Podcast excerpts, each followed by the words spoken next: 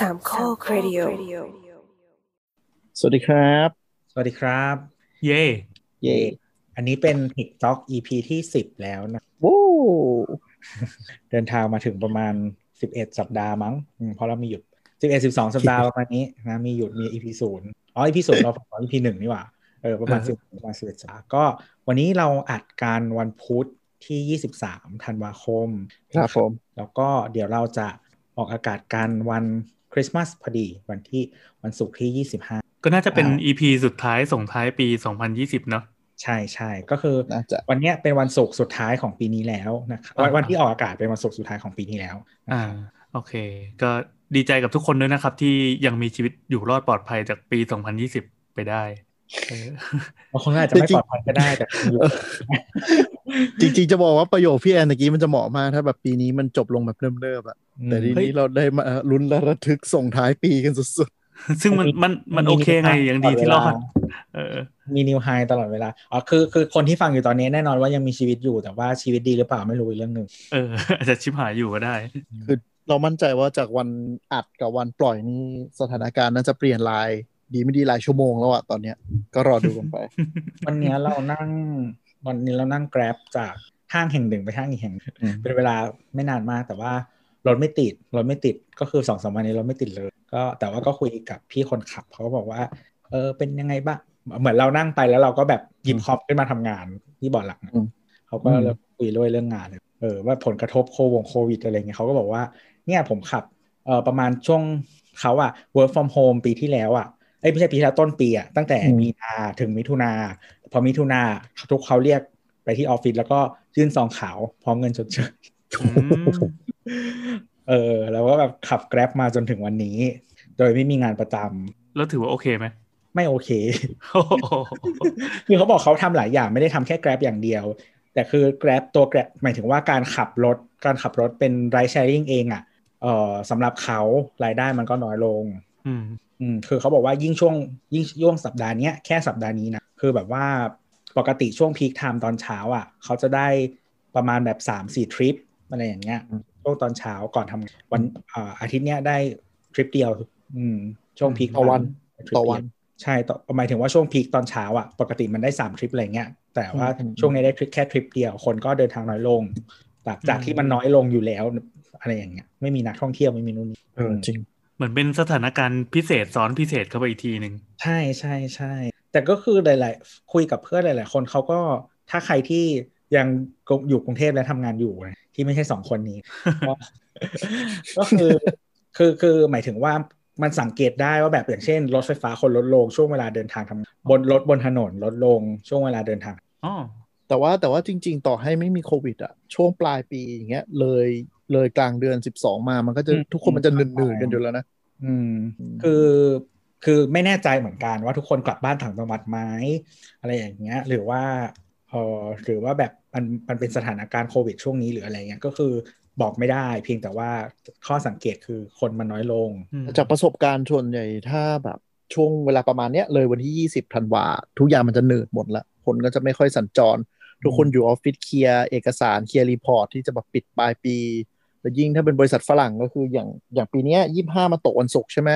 มก็คือก็หลังจากยี่ห้ายี่หกยี่เจ็ดคือปิดออฟฟิศเลย เจอกันที่หลังปีใหม่ อันนี้คือก็คือเห็น ลูกค้าหลายๆเจ้า แล้วก็เพื่อนๆ เริ่มเริ่มรับอีเมลนะ please ประมาณว่า please แบบ I have limited access to email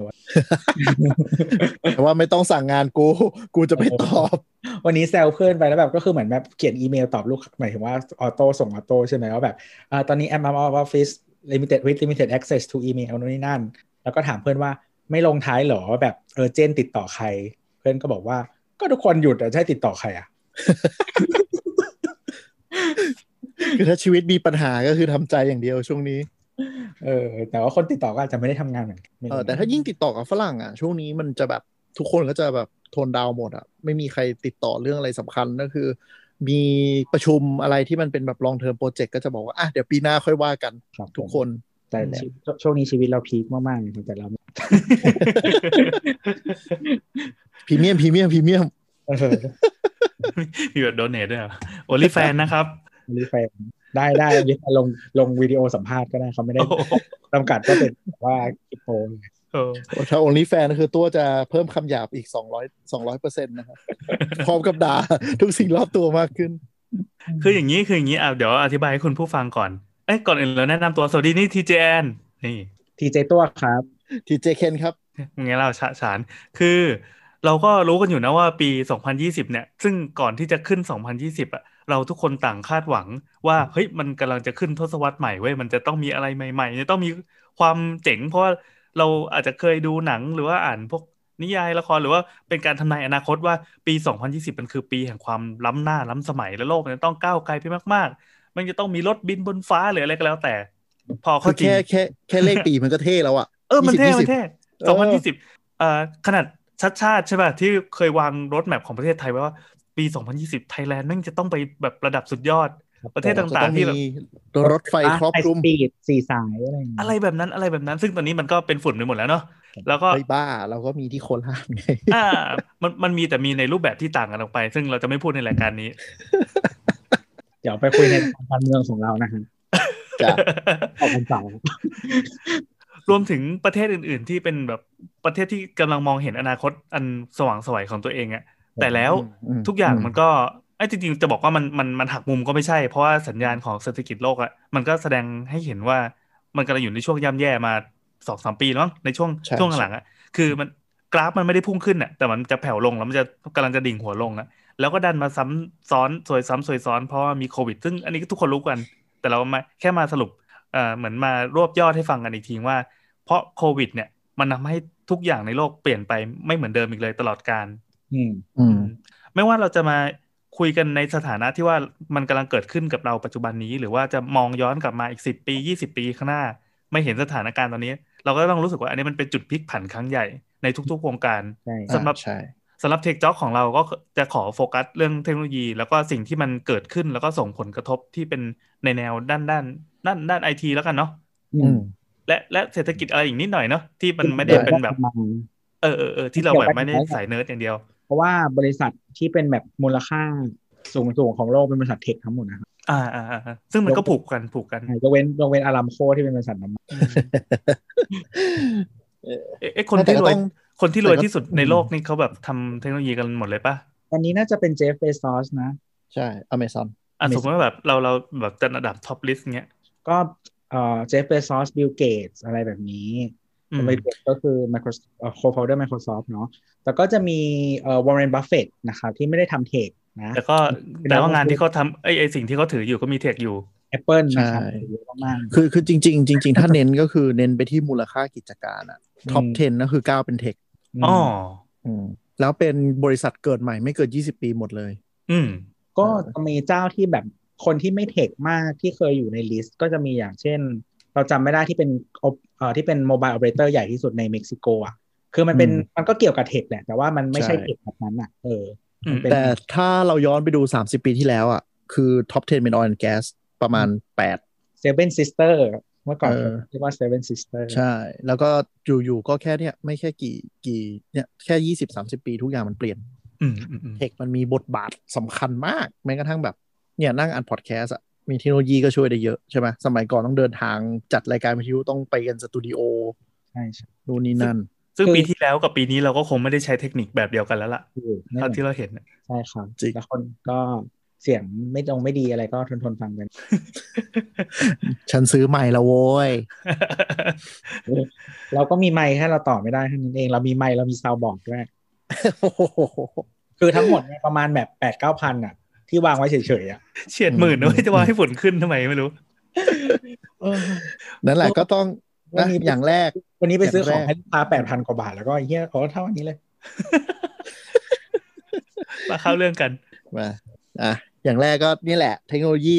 เปลี่ยนโลกของปีนี้ก็คือออนไลน์มิ팅ครับผม virtual meeting หรือว่าเป็นพวกแบบ business communication ทั้งหลายครับ ที่มันมาเข้ามามีบทบาทมาก ๆ ในช่วงที่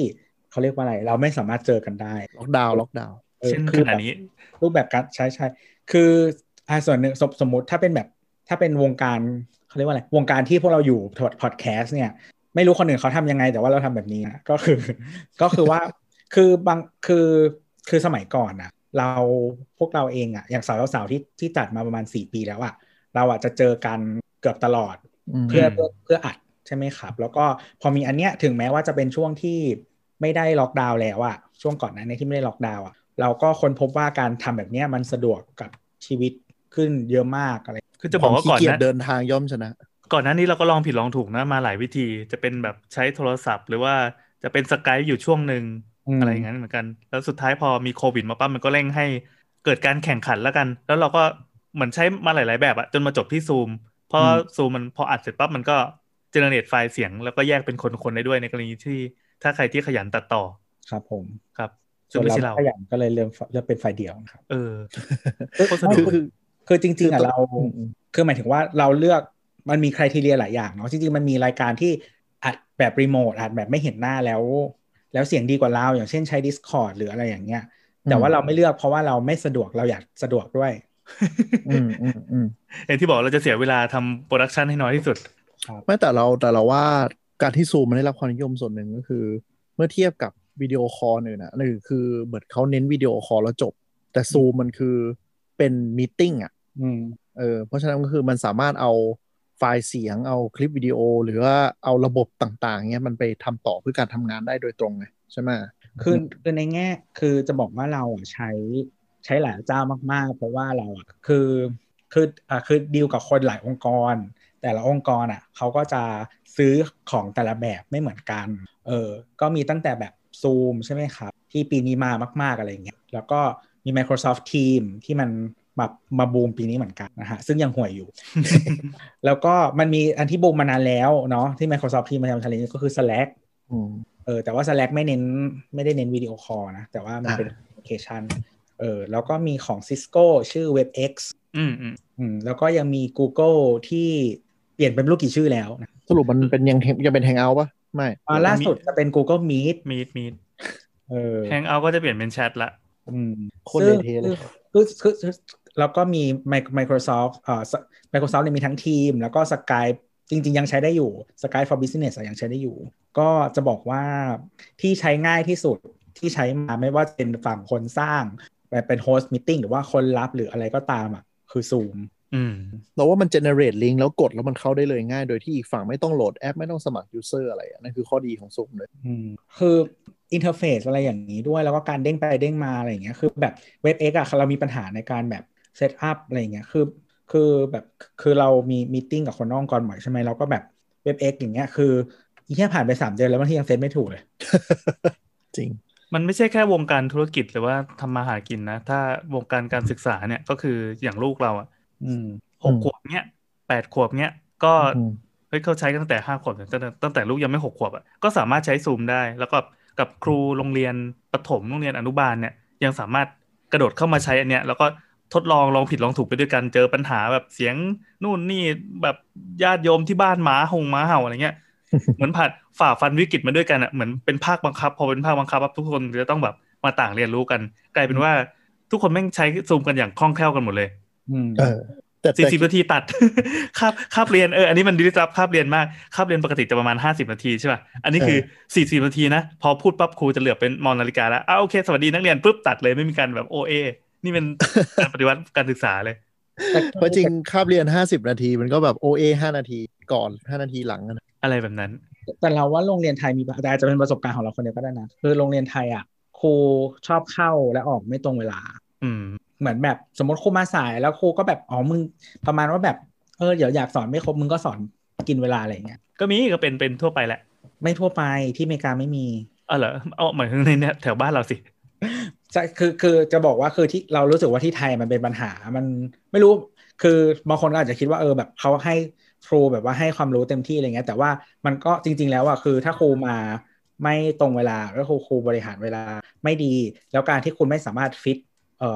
การสอนทั้งหมดอะในเวลาที่มันกำหนดได้แสดงว่าคุณวางแผนการสอนไม่ดี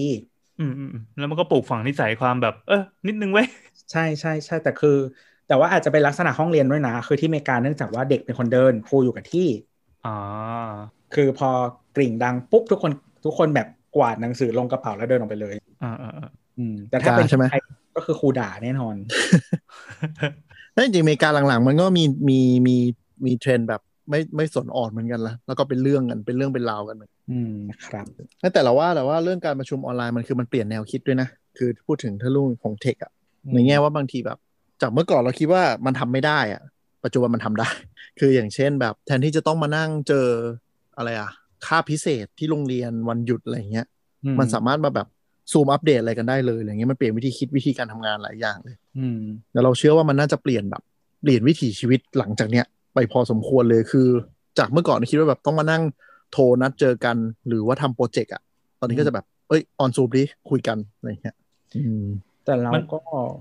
คือเรารู้สึกว่ามันแทนบางอย่างได้ แล้วก็แทนบางอย่างไม่ได้ แล้วก็มันเพิ่มแทนแทนบางอย่างได้แทนบางอย่างไม่ได้คือ อย่างเช่นว่าการที่ต้อง discuss เยอะๆ หรือว่าต้องโชว์ไอเดียคืองานบางอย่างอะเรารู้สึกว่าเวลา throw ไอเดียกันแล้วแบบเขียนกระดานอะมัน มันเข้าใจง่ายกว่าอะไรเงี้ยแต่ว่ามันอาจจะเป็น generational thing ก็ได้นะหมายถึงว่ามันจะเป็นเรื่องของ generation ก็ได้แบบคือคือเราโตมาแบบนี้เราทำงานแบบนี้อะไรอย่างเงี้ยเออคือเหมืใช่อนใช่ตอนเราทำงานแบบเอเจนซี่โฆษณาก็คือว่า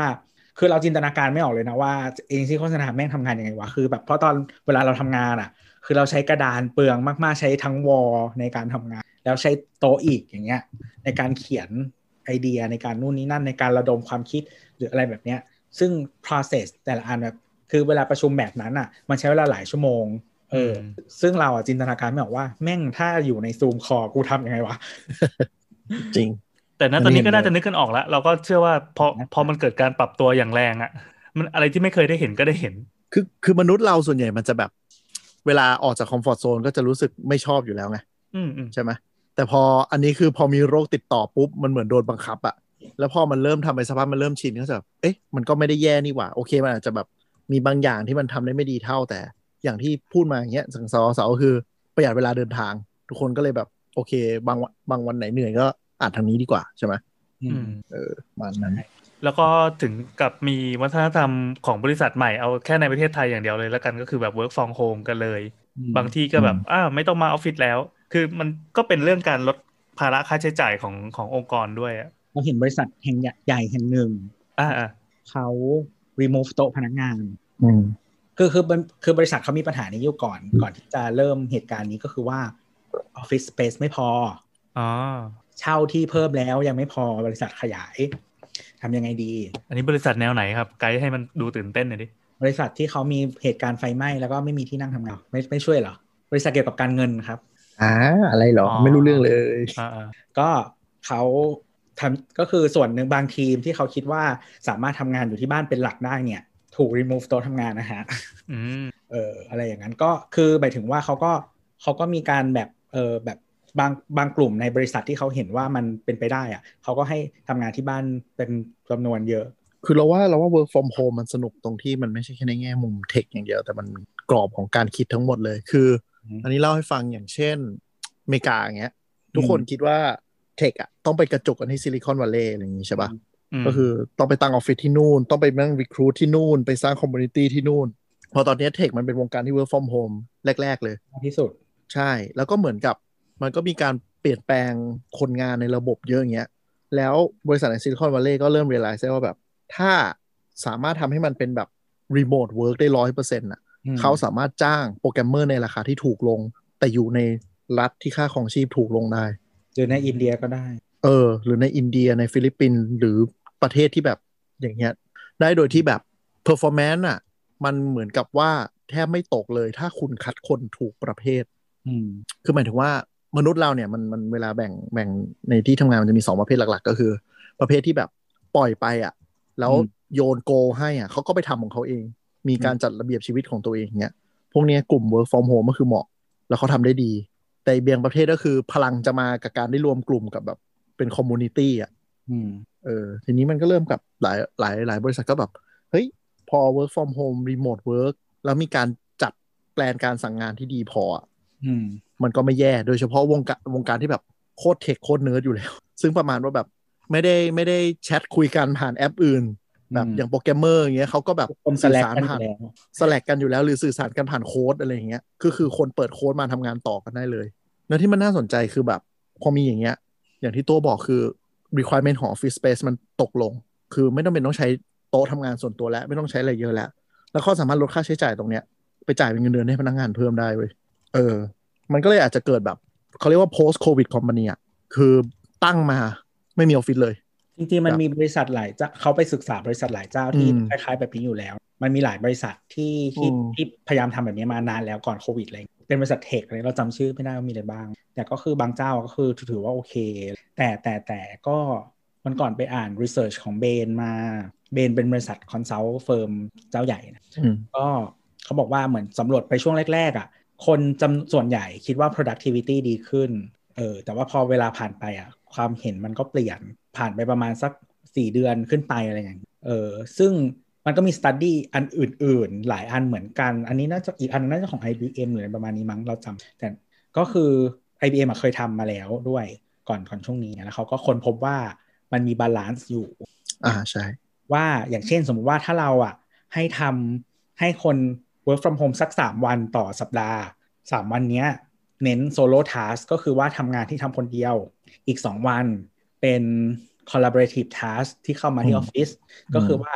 เวลาวิธีวาง planning work จะเปลี่ยนไปคือ 3 วันที่เราอยู่บ้าน เราเน้นงานที่เราทำคนเดียว สมมุติว่าเราทำพวกแบบทำ report ทำอะไรอย่างเงี้ย build บิวสไลด์บิวโค้ดหรืออะไรอย่างเงี้ยใช่ไหมครับ วันที่มาระดมสมองประชุมนู่นนั่นอัดให้อยู่ใน 2 วันที่มาออฟฟิศแบบเนี้ยโดยรวมแล้ว productivity จะดีขึ้น แล้วก็ moral หมายถึงว่าความรู้สึกของคนในทีมอะไรอย่างเงี้ยที่มันที่มันเข้าการทำงานด้วยกันอะมันจะดีกว่า คือปัญหาก็คือจริง ๆ ต้นตำรับ work from home หรือว่า remote work เนี่ย ก็สมัยก่อนจะเป็น Yahoo คือ Yahoo เนี่ย เจ๊งเพราะเรื่องนี้เลย คือหมายถึงว่ามัน flex มัน flex hour มาก ทุกคนก็เลยไม่มีใครเข้าออฟฟิศแล้วทุกคนก็แค่ทำงานแบบให้มันเสร็จตามที่ assign ไปวันๆถูกปะทีนี้สิ่งที่เกิดขึ้นคือ คนเราบางทีอะสมมุติไม่ได้เข้าออฟฟิศมันไม่ได้เขาเรียกว่าไกลหูไกลตาอืมพอมันไกลหูไกลตาปุ๊บเนี่ย บางคนน่ะ เก่งขึ้นแล้ว skill เพิ่มขึ้นแล้วทำได้ดีขึ้นแล้ว ก็ก็ยัง deliver เท่าเดิมไปเรื่อยๆ เพราะว่านี่คืองานที่สั่ง แต่แทนที่มันจะทุกคนจะแบบมาอยู่ด้วยกันแล้วแบบเห็นว่ามีความเห็นอะไรที่จะอินพุตอะไรอย่างเงี้ยมันขาดตรงนี้ไปปุ๊บ ทุกคนก็เลยทำงานแบบไปวันๆอะอืมจนก็ทำให้ Yahoo มันไม่ได้แบบขยับไปไหนเลย เหมือนแรงขับมันเปลี่ยนไป ใช่ คือเหมือนแบบพอคุณไม่ได้เจอหน้ากันปุ๊บคุณไม่รู้แล้วว่าแบบคนนี้ทำงานอะไรอยู่คือบางอย่างมันเป็นอวัจนภาษาที่แบบ คุณไม่ได้อ่านอีเมลไงคุณเห็นอ่าคนว่าแบบเบื่อหน่ายไหม มีโปรเจกต์อะไรออนแฮนอยู่หรือเปล่า หรือทุกคนแบบทำงานยังไง คือเหมือนกับทาสเนี้ยเมื่อก่อนอาจจะทำงาน 6 ชั่วโมง แล้วเขาเก่งขึ้นปุ๊บ จนสามารถทำได้แค่ 2 ชั่วโมงเขาก็ไม่ได้แบบมาอัปเดตแล้วว่ากูทำได้เยอะขึ้นอืมเขาจะเวก็ลาแบบเผื่อไปทำอย่างอื่นก็ได้ทำรับงานนอกเลยก็ได้ ใช่ใช่มันพอมันไกลหูไกลตาปุ๊บเนี่ยมันเลยเป็นอย่างนี้ เพราะฉะนั้นจุดลงตัวแบบที่ตัวบอกอะก็เป็นอะไรที่น่าสนใจอย่างบางอันก็เริ่มใช้อันนี้ก็คือเข้าออฟฟิศจันทร์กับศุกร์วันจันทร์ เข้ามาเพื่อบรีฟว่าสัปดาห์นี้จะทำอะไรแล้วแบ่งงานกันศุกร์ก็คือเข้ามาอีกรอบมาอัปเดต ว่าสัปดาห์นี้ฉันทำอะไรแล้ว sprint เขาเรียกว่า sprint นะนะเป็น week สัปดาห์หน้าจะทำอะไรอะไรเงี้ยมันก็ทำให้เหมือนกับอังคารกับพฤหัสก็คือ focus work ที่แบ่งงานกันแล้ววันจันทร์ได้ดีขึ้น อันเนี้ยส่วนใหญ่จะใช้ในฝั่งพวก developer หมายถึงพวกเขียนโครงเขียนโค้ดเลยใช่มากมากที่เขาแบ่งงานเป็น sprint อืมอย่างเช่นแบบสมมติ sprint หนึ่งสองสัปดาห์ ก็คือเขาแบ่งเวลาไว้เลยว่าในสองสัปดาห์เนี้ยจะ มีสิ่งที่เสร็จหนึ่งสามสี่ห้ามี task ที่ต้องทำอะไรบ้างหนึ่งสามสี่ห้าทุกอย่างเสร็จภายในสองสัปดาห์นี้แล้วก็จะ plan แบบ plan เป็น block block ละสองสัปดาห์สองสัปดาห์ก็คือบล็อกละหนึ่ง sprint sprint sprint ใช่ แล้วด้วยเทคโนโลยีอะมันทำให้เราเขาเรียกว่า always on ได้ไง ก็คือคุณเปิดแล็ปท็อปแล้วคุณตั้งสถานะว่าทำงานอยู่ใน Slack คุณก็รู้ว่าเขาคุณไม่ได้อู้งานแล้ว คือไม่สามารถคน reach มาเพื่อเพื่อประชุมเพื่อขอข้อมูลได้ตลอด คือมันมันมันเป็นเทรนที่มาตามเทค เพราะสมัยก่อนมันคงเป็นไปไม่ได้อะ สมัยมีแต่แลนไลน์ใครจะมานั่งแบบโหมานั่งโทรหาคุณหรือติดต่ออะไรมันไกลหูไกลตากว่านี้อืมยุคนี้มันคอนเน็กกันกว่า มันก็ก็เป็นข้อเสียหมายถึงว่า คือหมายถึงอย่างพวกในงานวิจัยที่เราอ้างอะ คนก็รู้สึกว่าหลาย ๆ คนแล้วก็หรือไปฟังตอนเก่าของเราเรื่อง work from home อะในเราสองสามโคกอะครับอืมเขาแบ่งไม่ได้ว่าคือคือคนเรามันจะมันจะเหมือนมีจำไว้อะว่าพื้นที่นี้นะเราใช้ทำงาน เวลานี้นะเราทำงาน เหมือนความรู้สึกและสมองเราจำไว้อะไรเงี้ยพอไม่ได้อยู่ในพื้นที่นั้นหรือว่าเซตอัพที่ไม่เหมือนเดิมอะทำงานไม่ได้หรือทำงานได้ไม่มีประสิทธิภาพอะไรเงี้ยก็มีมีคนแบบนี้เยอะ แล้วก็มันก็กระทบกับคนที่แบบที่บ้านสมมติบ้านเล็กมากๆ ไม่มีสเปซที่จัดไว้สำหรับทำเออมันก็ใช่ มันกระทบต่อนี้ด้วยนะ ยอดขายคอนโดด้วยนะ รู้ปะถ้าสมมติแบบคุณทำในบริษัทที่แบบอนาคตอาจจะเอ่อ flex Remote out อืมใช่ คนก็จะเลิกซื้อคอนโดแล้วเพราะไม่ต้องเดินทางเข้าออฟฟิศก็เลยมองว่าบ้านที่แบบ มีห้องทำงาน แล้วก็ห้องนอนห้องอะไรชัดเจนไปเลยเนี่ยตรงนี้ก็กระทบ โอ้นี่เรื่องใหม่ไหมเออ แต่แบบเราเราเห็นด้วยว่า ตอนนี้มันอาจจะเกิดจากมันเป็นของใหม่อะแต่หลังจากนี้สตัดดี้มันเริ่มจะออกอาจจะออกมาเยอะขึ้นก็ได้ เรานึกถึงตอนที่คุยคุณหมอขากับหมอแจนอะที่บางคนนอนไม่หลับ เพราะว่าทำงานบนเตียง แล้วร่างกายมันดันไปจำว่าแบบอ๋อนี่คือจุดทำงานคุณต้องตื่น เออ อย่างเงี้ยน่าสนใจนะ ถ้าสมมติอนาคตแบบ คุณแยกไม่ออกแล้วว่านี่คือคอมฟอร์ทโซนเอาไว้พักผ่อน กลายเป็นที่ทำงานไปด้วยอะจะกลายเป็นแบบความเครียดมันอาจจะเพิ่มขึ้นมากก็ได้เมื่อเมื่อก่อนคอนโดเราไม่มีโต๊ะทำงาน แต่ว่าเราซื้อก่อนที่จะมีโควิดนะอืม เออเหมือนซื้อตอนแรกซื้อแล้วก็มาวางไว้ก่อนว่าจะไปไว้อีกบ้านหนึ่งแล้วก็ได้ใช้พอดี ก็เลยมีที่ทำงานมีที่นั่งใช่เออปกติเมื่อก่อนสมัยก่อนถ้าแบบอย่างเงี้ยก็คือบนบนเตียง แต่ว่าปกติไม่ได้ทำเยอะเดี๋ยวอนาคตอาจจะมีได้อย่างได้ยินเหมือนกันว่าบริษัทไทยบางอันที่แบบ ให้ work from home ด้วยสถานะโควิด แต่ก็ยังไม่ไว้ใจพนักงานก็คือแบบ8โมงก็คือต้องมาแต่งชุดฟอร์มพนักงานอยู่ที่บ้าน เปิดกล้องเช็คอินกับ HR เป็นการตอกบัตร แล้วก็ force ให้แบบเปิดเว็บแคมทิ้งไว้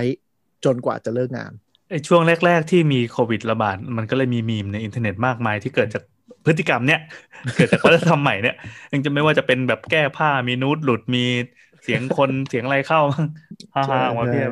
แต่อนาคตก็เราไม่รู้นะว่าในแง่ของ tech อะมันอาจจะมีจุดลงตัวก็ได้คือทำงานที่บ้านแต่มีวิธีการแบบเช็คอินหรืออัปเดตงานยังไงอะไรเงี้ยยังไม่รู้เลยอ๋อทุกวันนี้ออฟฟิศเราให้เช็คอินซึ่งใช้แอป อืม แอปอาจจะบันทึก location เออ อย่างเงี้ย ก็คือแบบคุณยังอยู่ในกรุงเทพนะ ไม่ได้ work from home แล้วหนีไปทำงานต่างเอจังหอวัดแอปที่เราใช้อะมันจะมีเช็คอินสองวิธี คือเช็คอินผ่าน Bluetooth beacon ก็คือถ้าไปที่ออฟฟิศอะจะมันจะมี Bluetooth beacon อยู่อื พอมอืมอยู่ในระยะปุ๊บมันก็จะขึ้นมันก็แอปมันก็จะบอกว่าเช็คอินได้โอ้อันนี้มาที่ออฟฟิศกับถ้าอยู่นอกออฟฟิศกดเช็คอินแล้วมันจะบันทึก location ลงไปพร้อมกับ timestamp ก็คือจะเช็คได้หมดแล้วก็คือแบบ คือทุกวันที่เราเข้าไปดูอะเราก็จะเห็นทั้งทีมน้องทั้งทีมเราอะ ขึ้นว่า check-in late ทั้งหมดเลยทำไมอะเพราะว่าเวลาทำงานมันคือ9ก้าโมงแต่ทุกคนมา10 โมงก็คือ คือเหมือนสมัยเข้าออฟฟิศอยู่ดีก็คือกูเข้าออฟฟิศสายอยู่ดี เอออะไรอย่างนั้นไม่แต่แต่ก็คือเราไม่ได้เราไม่ได้ซีเรียสอยู่แล้วคือเพราะว่าเราก็ไปสิบโมงครับเออใช่แต่มันเราต้องทำก่อนอืมแต่มันก็ต้องนี่แหละหาจุดลงตัวเหมือนกันว่าแบบเฮ้ยมันต้องยังไงในอนาคต คือตอนนี้มันโดนบีบด้วยโรคติดต่อแต่อนาคตอะมันจะเป็นยังไงใช่ปะเหมือนโรคติดต่อมันก็เป็นตัวปฏิวัติอุตสาหกรรมอีกครั้งหนึ่งหลายแล้วหลายแล้วมาหลายรอบแล้ว Black Death ใช่ แพนิคบลูอะไรอย่างนี้ อ่าอ่ามาหลายรอบแล้ว พอดีอันนี้มันมีเทคโนโลยีมาเกี่ยวด้วยไง มันเรื่องพรมแดนเรื่องอะไรที่มันเคยเป็นสับเป็นความจริงทางภูมิศาสตร์อะตอนนี้มันก็เลือนหายหมดแล้ว ผมว่ามันคือนี่เว้ย มันคือเอ่อการปรับเปลี่ยนพฤติกรรมครั้งใหญ่อะเรามีระบบสาธารณสุข เรามีการวางผังเมืองก็เพราะโรคติดต่อก็มีปัจจัยสำคัญเลย อืมเอออย่างอันเนี้ยในอนาคตจะเป็นยังไงคือ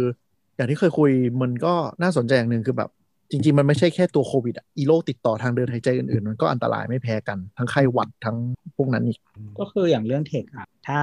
ถ้าย้อนกลับไปที่ที่เคนบอกว่ามมีการย้ายที่อะก็คือ Oracle กับ Tesla เขาจะย้ายไปเท็กซัสแล้วใช่ ย้ายออกจากแคลิฟอร์เนีย คือมันกลายเป็นว่าก่อนหน้านั้นเนี้ยจะลอง test อ่า flex hour หรือ remote office อะก็ไม่อืมกล้าทำกัน เพราะรู้สึกว่าเหมือนกับ มันจะแบบไม่คุ้นหรือเปล่าไม่รู้กลายเป็นว่าพอโดนโควิดบีบแล้วทุกคนก็แบบ คือองค์กรไหนที่คน 80% happy อะก็พร้อมที่จะเปลี่ยนทันที แล้วก็แบบโหวตกันเลยว่าแบบเออกูย้ายเฮดค q u เตอร์ไปรัฐอื่นที่ค่าครองชีพถูก แล้วทุกคนก็แบบเออดีว่ะกูไม่อยากอยู่แคลิฟอร์เนียแล้วเพราะแคลิฟอร์เนียแบบตอนนี้อยู่ไม่ได้แล้วไม่ไหวแล้วค่าครอคืงอชีพเล่าแบบบ้าไปแล้วเล่าเรื่องเพิ่มให้ฟังอย่างเช่นอืมซานฟรานซิสโกเนี่ยที่เป็นเหมือนเมืองหลักที่อยู่ใน คือซิลิคอนวัลเลย์มันไม่ได้เมืองไหนมันไม่ใช่เมืองใดเมืองหนึ่งมันเป็นเหมือนแบบโซนพื้นที่ ซึ่งในนั้นนะมีหลายเมืองเป็นไปหมด แต่ซานฟรานซิสโกอะเป็นเมือง น่าจะใหญ่ที่สุดแล้วแหละที่อยู่ใน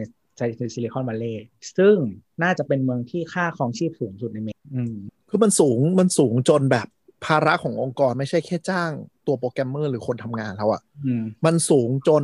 ขนาดละจ้างแม่บ้านหรือว่าจ้างพวก support ก็แพงตามไปหมด เพราะว่าถ้าเขาจะเช่าคอนโดอยู่แถวนั้นน่ะอืมคือค่าที่ดินค่าทุกอย่างมันขึ้นจนแบบกลายเป็นว่า ตอนนี้พนักงานทำความสะอาดก็คือค่าครองชีพ แซงแบบ skilled labor ในรัฐอื่นไปแล้วอะอืมใช่แล้วแล้วคือค่าใช้จ่ายอะมันมันเยอะมากๆอย่างเช่นโอเค สมมติว่าอันนี้สมมติในในส่วนของพนักงานนะแคลิฟอร์เนียเนี่ยคืออเมริกาเนี่ยเขาให้ภาษีทุกอย่างอะรัฐอะเป็นคนตั้งเองเมืองตั้งเองได้อืมมันมีตั้งแต่ไอ sales tax ที่คล้ายๆ VAT บ้านเราอะครับ แต่ละรัฐไม่เท่ากันซึ่งแคลิฟอร์เนียแบบ 10 กว่าเปอร์เซ็นต์อะไรอย่างเงี้ยสิบกว่านะ แล้วก็มี income tax ที่รัฐเป็นคนที่แต่ละรัฐเป็นคนเก็บเอง ซึ่งแคลิฟอร์เนียก็สูงอันดับต้นๆของประเทศเลย แล้วภาษีเมืองภาษีนู่นนี่นั่นที่ที่ไอ้พวกเอ่อ firm tech firm จะต้องจ่าย ยังไม่พอเขาอะจ้างคน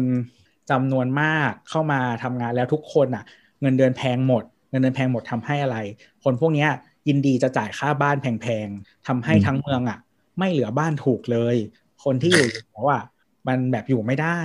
เออ แล้วแล้วคือจะทำยังไงอะไรอย่างเงี้ย เหมือนคนที่อยู่เดิมที่เขาเป็นเลส i เดนต์แล้วก็เทศบาลเมืองต่างๆอย่างเงี้ยเขาก็ต่อต้านสิ เออ คือกูได้ภาษีแต่ว่าแบบคนมันไม่ happy อะ เออใช่ต่อต้านทำไง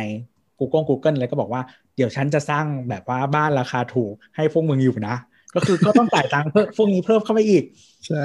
คือมันเสียตังค์หลายต่อมากๆเลยอะ แล้วยังไม่พอก็คือกระแสเอ่อ การเก็บภาษีของบริษัทเทคหรือคนรวยก็เพิ่มขึ้นอีก คือเหมือนกับเขามองว่าความเหลื่อมล้ำมันสูง เพราะว่าเทคโนโลยีเข้ามาปุ๊บ คนพวกนี้รวยขึ้นในขณะที่ Resident ก็หรือหรืออ่าอินดัสทรีอื่นอะมันแย่เขาก็จะแบบ tax มากขึ้นอีก tax แบบ tech billionaire เพิ่มขึ้นอีกอะไรเงี้ยจนแบบถึงจุดเริ่มไม่ไหวแล้ว คือแบบเฮ้ยกูกูยอมย้ายเมืองแล้วกันว่าถ้าอย่างนั้น อืมไม่ไหวแล้ว ก็ก็น่าเป็นไปได้ว่าจะทำให้แบบความเจริญอะ อาจจะเกิดจากเออออฟฟิศเนี่ยย้ายไปอยู่ในรัฐเขาเรียกว่าอเมริกามันจะมันจะรวยซ้ายสุดกับขวาสุดอืมตรงกลางมันกว้างว่างๆอะอืมหลายบริษัทอาจจะยอมย้ายเฮดค q u เตอร์ไปตรงนั้นเลย ก็คือจะมี Oracle ที่ย้ายไปเท็กซัสเนาะเทสลาย้ายไปเท็กซัสแล้วก็มีก่อนอันนี้บริษัทหนึ่งจำชื่อไม่ได้เป็น tech start เหมือนกันย้ายไปโคโลราโดอืมย้ายไปเดนเวอร์อืมอะไรอย่างนี้ แล้วก็คือแบบถ้าคุณยังอยากอยู่อะคุณอาจจะเป็นคนนิวยอร์กคุณอาจจะเป็นคนซานฟราน คุณก็ remote work เอาอืม ไม่มีปัญหาอะไรอย่างเงี้ยแต่ว่าแต่เราว่าจริง ๆ ย้ายย้ายเฮดค q u เตอร์อะไม่ค่อยมีผลกับพนักงานมากเท่าภาษี เราคิดว่าเขาอยากลดภาษีมากกว่าพอ่าใช่ พนักงาใช่นอยู่ตรงไหนก็เรื่องของมึง แต่มันจะ attract อย่างที่บอกไง อย่างเช่นอย่างบ้านเราก็มีคล้ายๆก็คือเออเขาจ้างพวก tech nomad หรือโปรแกรมเมอร์อะพวกนั้นก็จะชอบไปปักหลักที่เป็นฝรั่งอะนะ ชอบไปปักหลักอยู่เชียงใหม่เชียงใหม่เชียงรายอืมเพราะค่าครองชีพถูก เราได้เงินเดือนแบบสูง ก็แบบ อยู่ค่อนข้างราชาพอสมควรเลยอืมก็เป็นเทรนด์อนาคตอะที่แบบถ้าทุกอย่างแบบสมมติเอกสารหรือมันมันมันดิจิทัลไปหมดแล้วเงี้ยอืมคนบางคนก็ไม่จำเป็นต้องอยู่กลางเมืองเลยก็ได้อืมจริง ๆ ตอนนี้หลาย ๆ เมืองในอเมริกาเมืองที่กลางๆอะครับก็มีมีคนย้ายเข้าไปเยอะมาก ๆ ในเท็กซัสอะไรอย่างงี้เนาะเมืองแบบใช่ออสตินเมืองเมืองที่เป็นเฮดค q u เตอร์ใหม่ของ Oracle เนี่ยออสตินฮูสตันอะไรอย่างงี้ดัลลัสอะไรอย่างงี้นะแล้วก็เมืองพวกแบบ เอ่อเดนเวอร์โคโลราโดอะไรอย่างงี้คนย้ายเข้าไปเยอะมากๆแล้วก็ตอนนี้ราคาบ้านก็พุ่งพุ่งพุ่งพุ่งกันทุกเมืองนะครับ เพราะคนจากแคลิฟอร์เนียย้ายไปทั้งก็ก็ก็ถ้ามันเกิดขึ้นที่เมืองไทย อืมรอดูปรากฏการณ์นี้มันเกิดขึ้นในเมืองไทยได้มันไหมวะขึ้นเนี่ย ถ้ามันเกิดขึ้นที่เมืองไทยเราว่าถ้าหลาย ๆ บริษัททำยอมให้มี remote work แบบต่างจังหวัดไปเลยอะไรอย่างเงี้ยนะหรือแล้วก็แบบส่งเสริมพวก digital nomad ในในบ้านเราอะไรอืมก็หลาย ๆ คนน่าจะอยากกลับบ้านเกิดมากขึ้น อืมอืมจริง แล้วก็คือคือจะบอกบอกไม่บอกไม่ถูกคือมันมีทั้งข้อดีข้อเสียแหละเออแต่ว่าอย่างน้อยๆ อย่างน้อยๆ ก็คือภาษีมันจะลงไปที่อื่นมากขึ้นอะอ่ารายได้ด้วยการกระจายรายได้การอืมใช้เงินในแต่ละท้องถิ่นอะไรเงี้ย อืมคือถ้าบริษัทไหนสามารถตั้งขึ้นมาโดยที่เอมว่าแบบคุณ flex hour หรือว่า remote work ได้ปุ๊บอย่างเงี้ย เราก็อาจจะได้จ้างแบบคนที่เก่งๆ แล้วเป็นฟรีแลนซ์กระจายอยู่ทั่วประเทศก็ได้อะไรเงี้ย แต่นั่นคือหมายถึงว่ากฎหมายหรืออะไรก็ตามก็ต้องพัฒนานะอย่างกฎหมายที่มันติดปัญหาอย่างกฎหมายแรงงานอะ ก็คือนับเป็นชั่วโมงใช่ไหมพอนับเป็นชั่วโมงมันก็เป็นคอนเซปต์เก่าว่าคุณก็ต้องมาอยู่ที่ที่มันสามารถยืนยันชั่วโมงได้ มันก็เลยกลายเป็นต้องเข้าออฟฟิศมาตอกบัตรอะไรอย่างเงี้ยอืมนั่นแหละโอเค เรามีอะไรอีกไหมเรื่องนี้รีโมทจริง ๆ อันที่แบบอาจจะพัฒนาเร็วก็คือเรื่องการเรียนอะคือหมายถึงว่า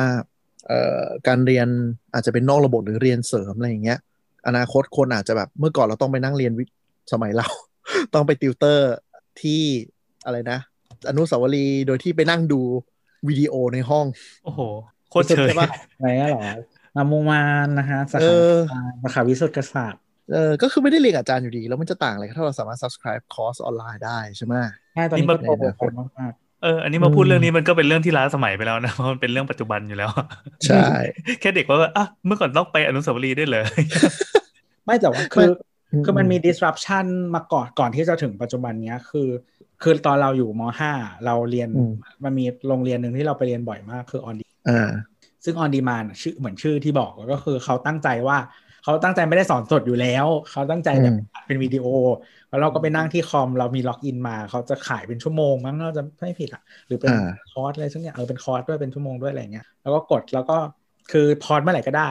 เขาแบบสอนไม่เข้าใจเหรอกู pause แล้วกู re rewatch อะไรเงี้ยแล้วก็แบบเร่ง speed ได้ก็คือแบบเหมือนเราเรียนชีวะแล้วแบบคนสอนเขาแบบเอ้ยไม่ใช่เรียนเรียนฟิสิกส์แล้วเขาสอนเขาพูดช้าก็คือ ถ้าพี่คนนี้สอนนะก็คือหนึ่งจุดห้าตลอดเวลา ไม่งั้นกูหลับอืมอืมคือถ้าเออคือถ้าเราเรียนห้องจริงกับพี่คนนี้ก็คือเราหลับอืมเออ อะไรแบบเนี้ยแล้วคือ on demand มันก็ดูประสบความสำเร็จประมาณหนึ่งจนแบบโรงเรียนเก่าๆที่มีชื่อเสียงที่เราเคยได้ยินกันอะเรานี่ก็คือคนคนแก่หน่อย ก็ เขาก็มาทำเขาก็มีบริการเพิ่มเติมขึ้นมาแบบนี้หลาย ๆ เจ้าเลยจนตอนนี้ก็คือไม่ต้องไปที่สถานที่ของเขาด้วยซ้ำก็คือเรียนที่บ้านเลยใช่แต่อนาคตมันก็จะกลายเป็นว่าเหมือนว่าพูดถึงคอร์สพวกเก็บอะไรอะเดี๋ยวนี้ e-learning มันก็มีผลเข้ามาเยอะไงในอินดัสทรีอื่นด้วยใช่ไหมอนาคตคือเราไม่ต้องมานั่งแบบอบรมหรืออะไรยังไงแล้ว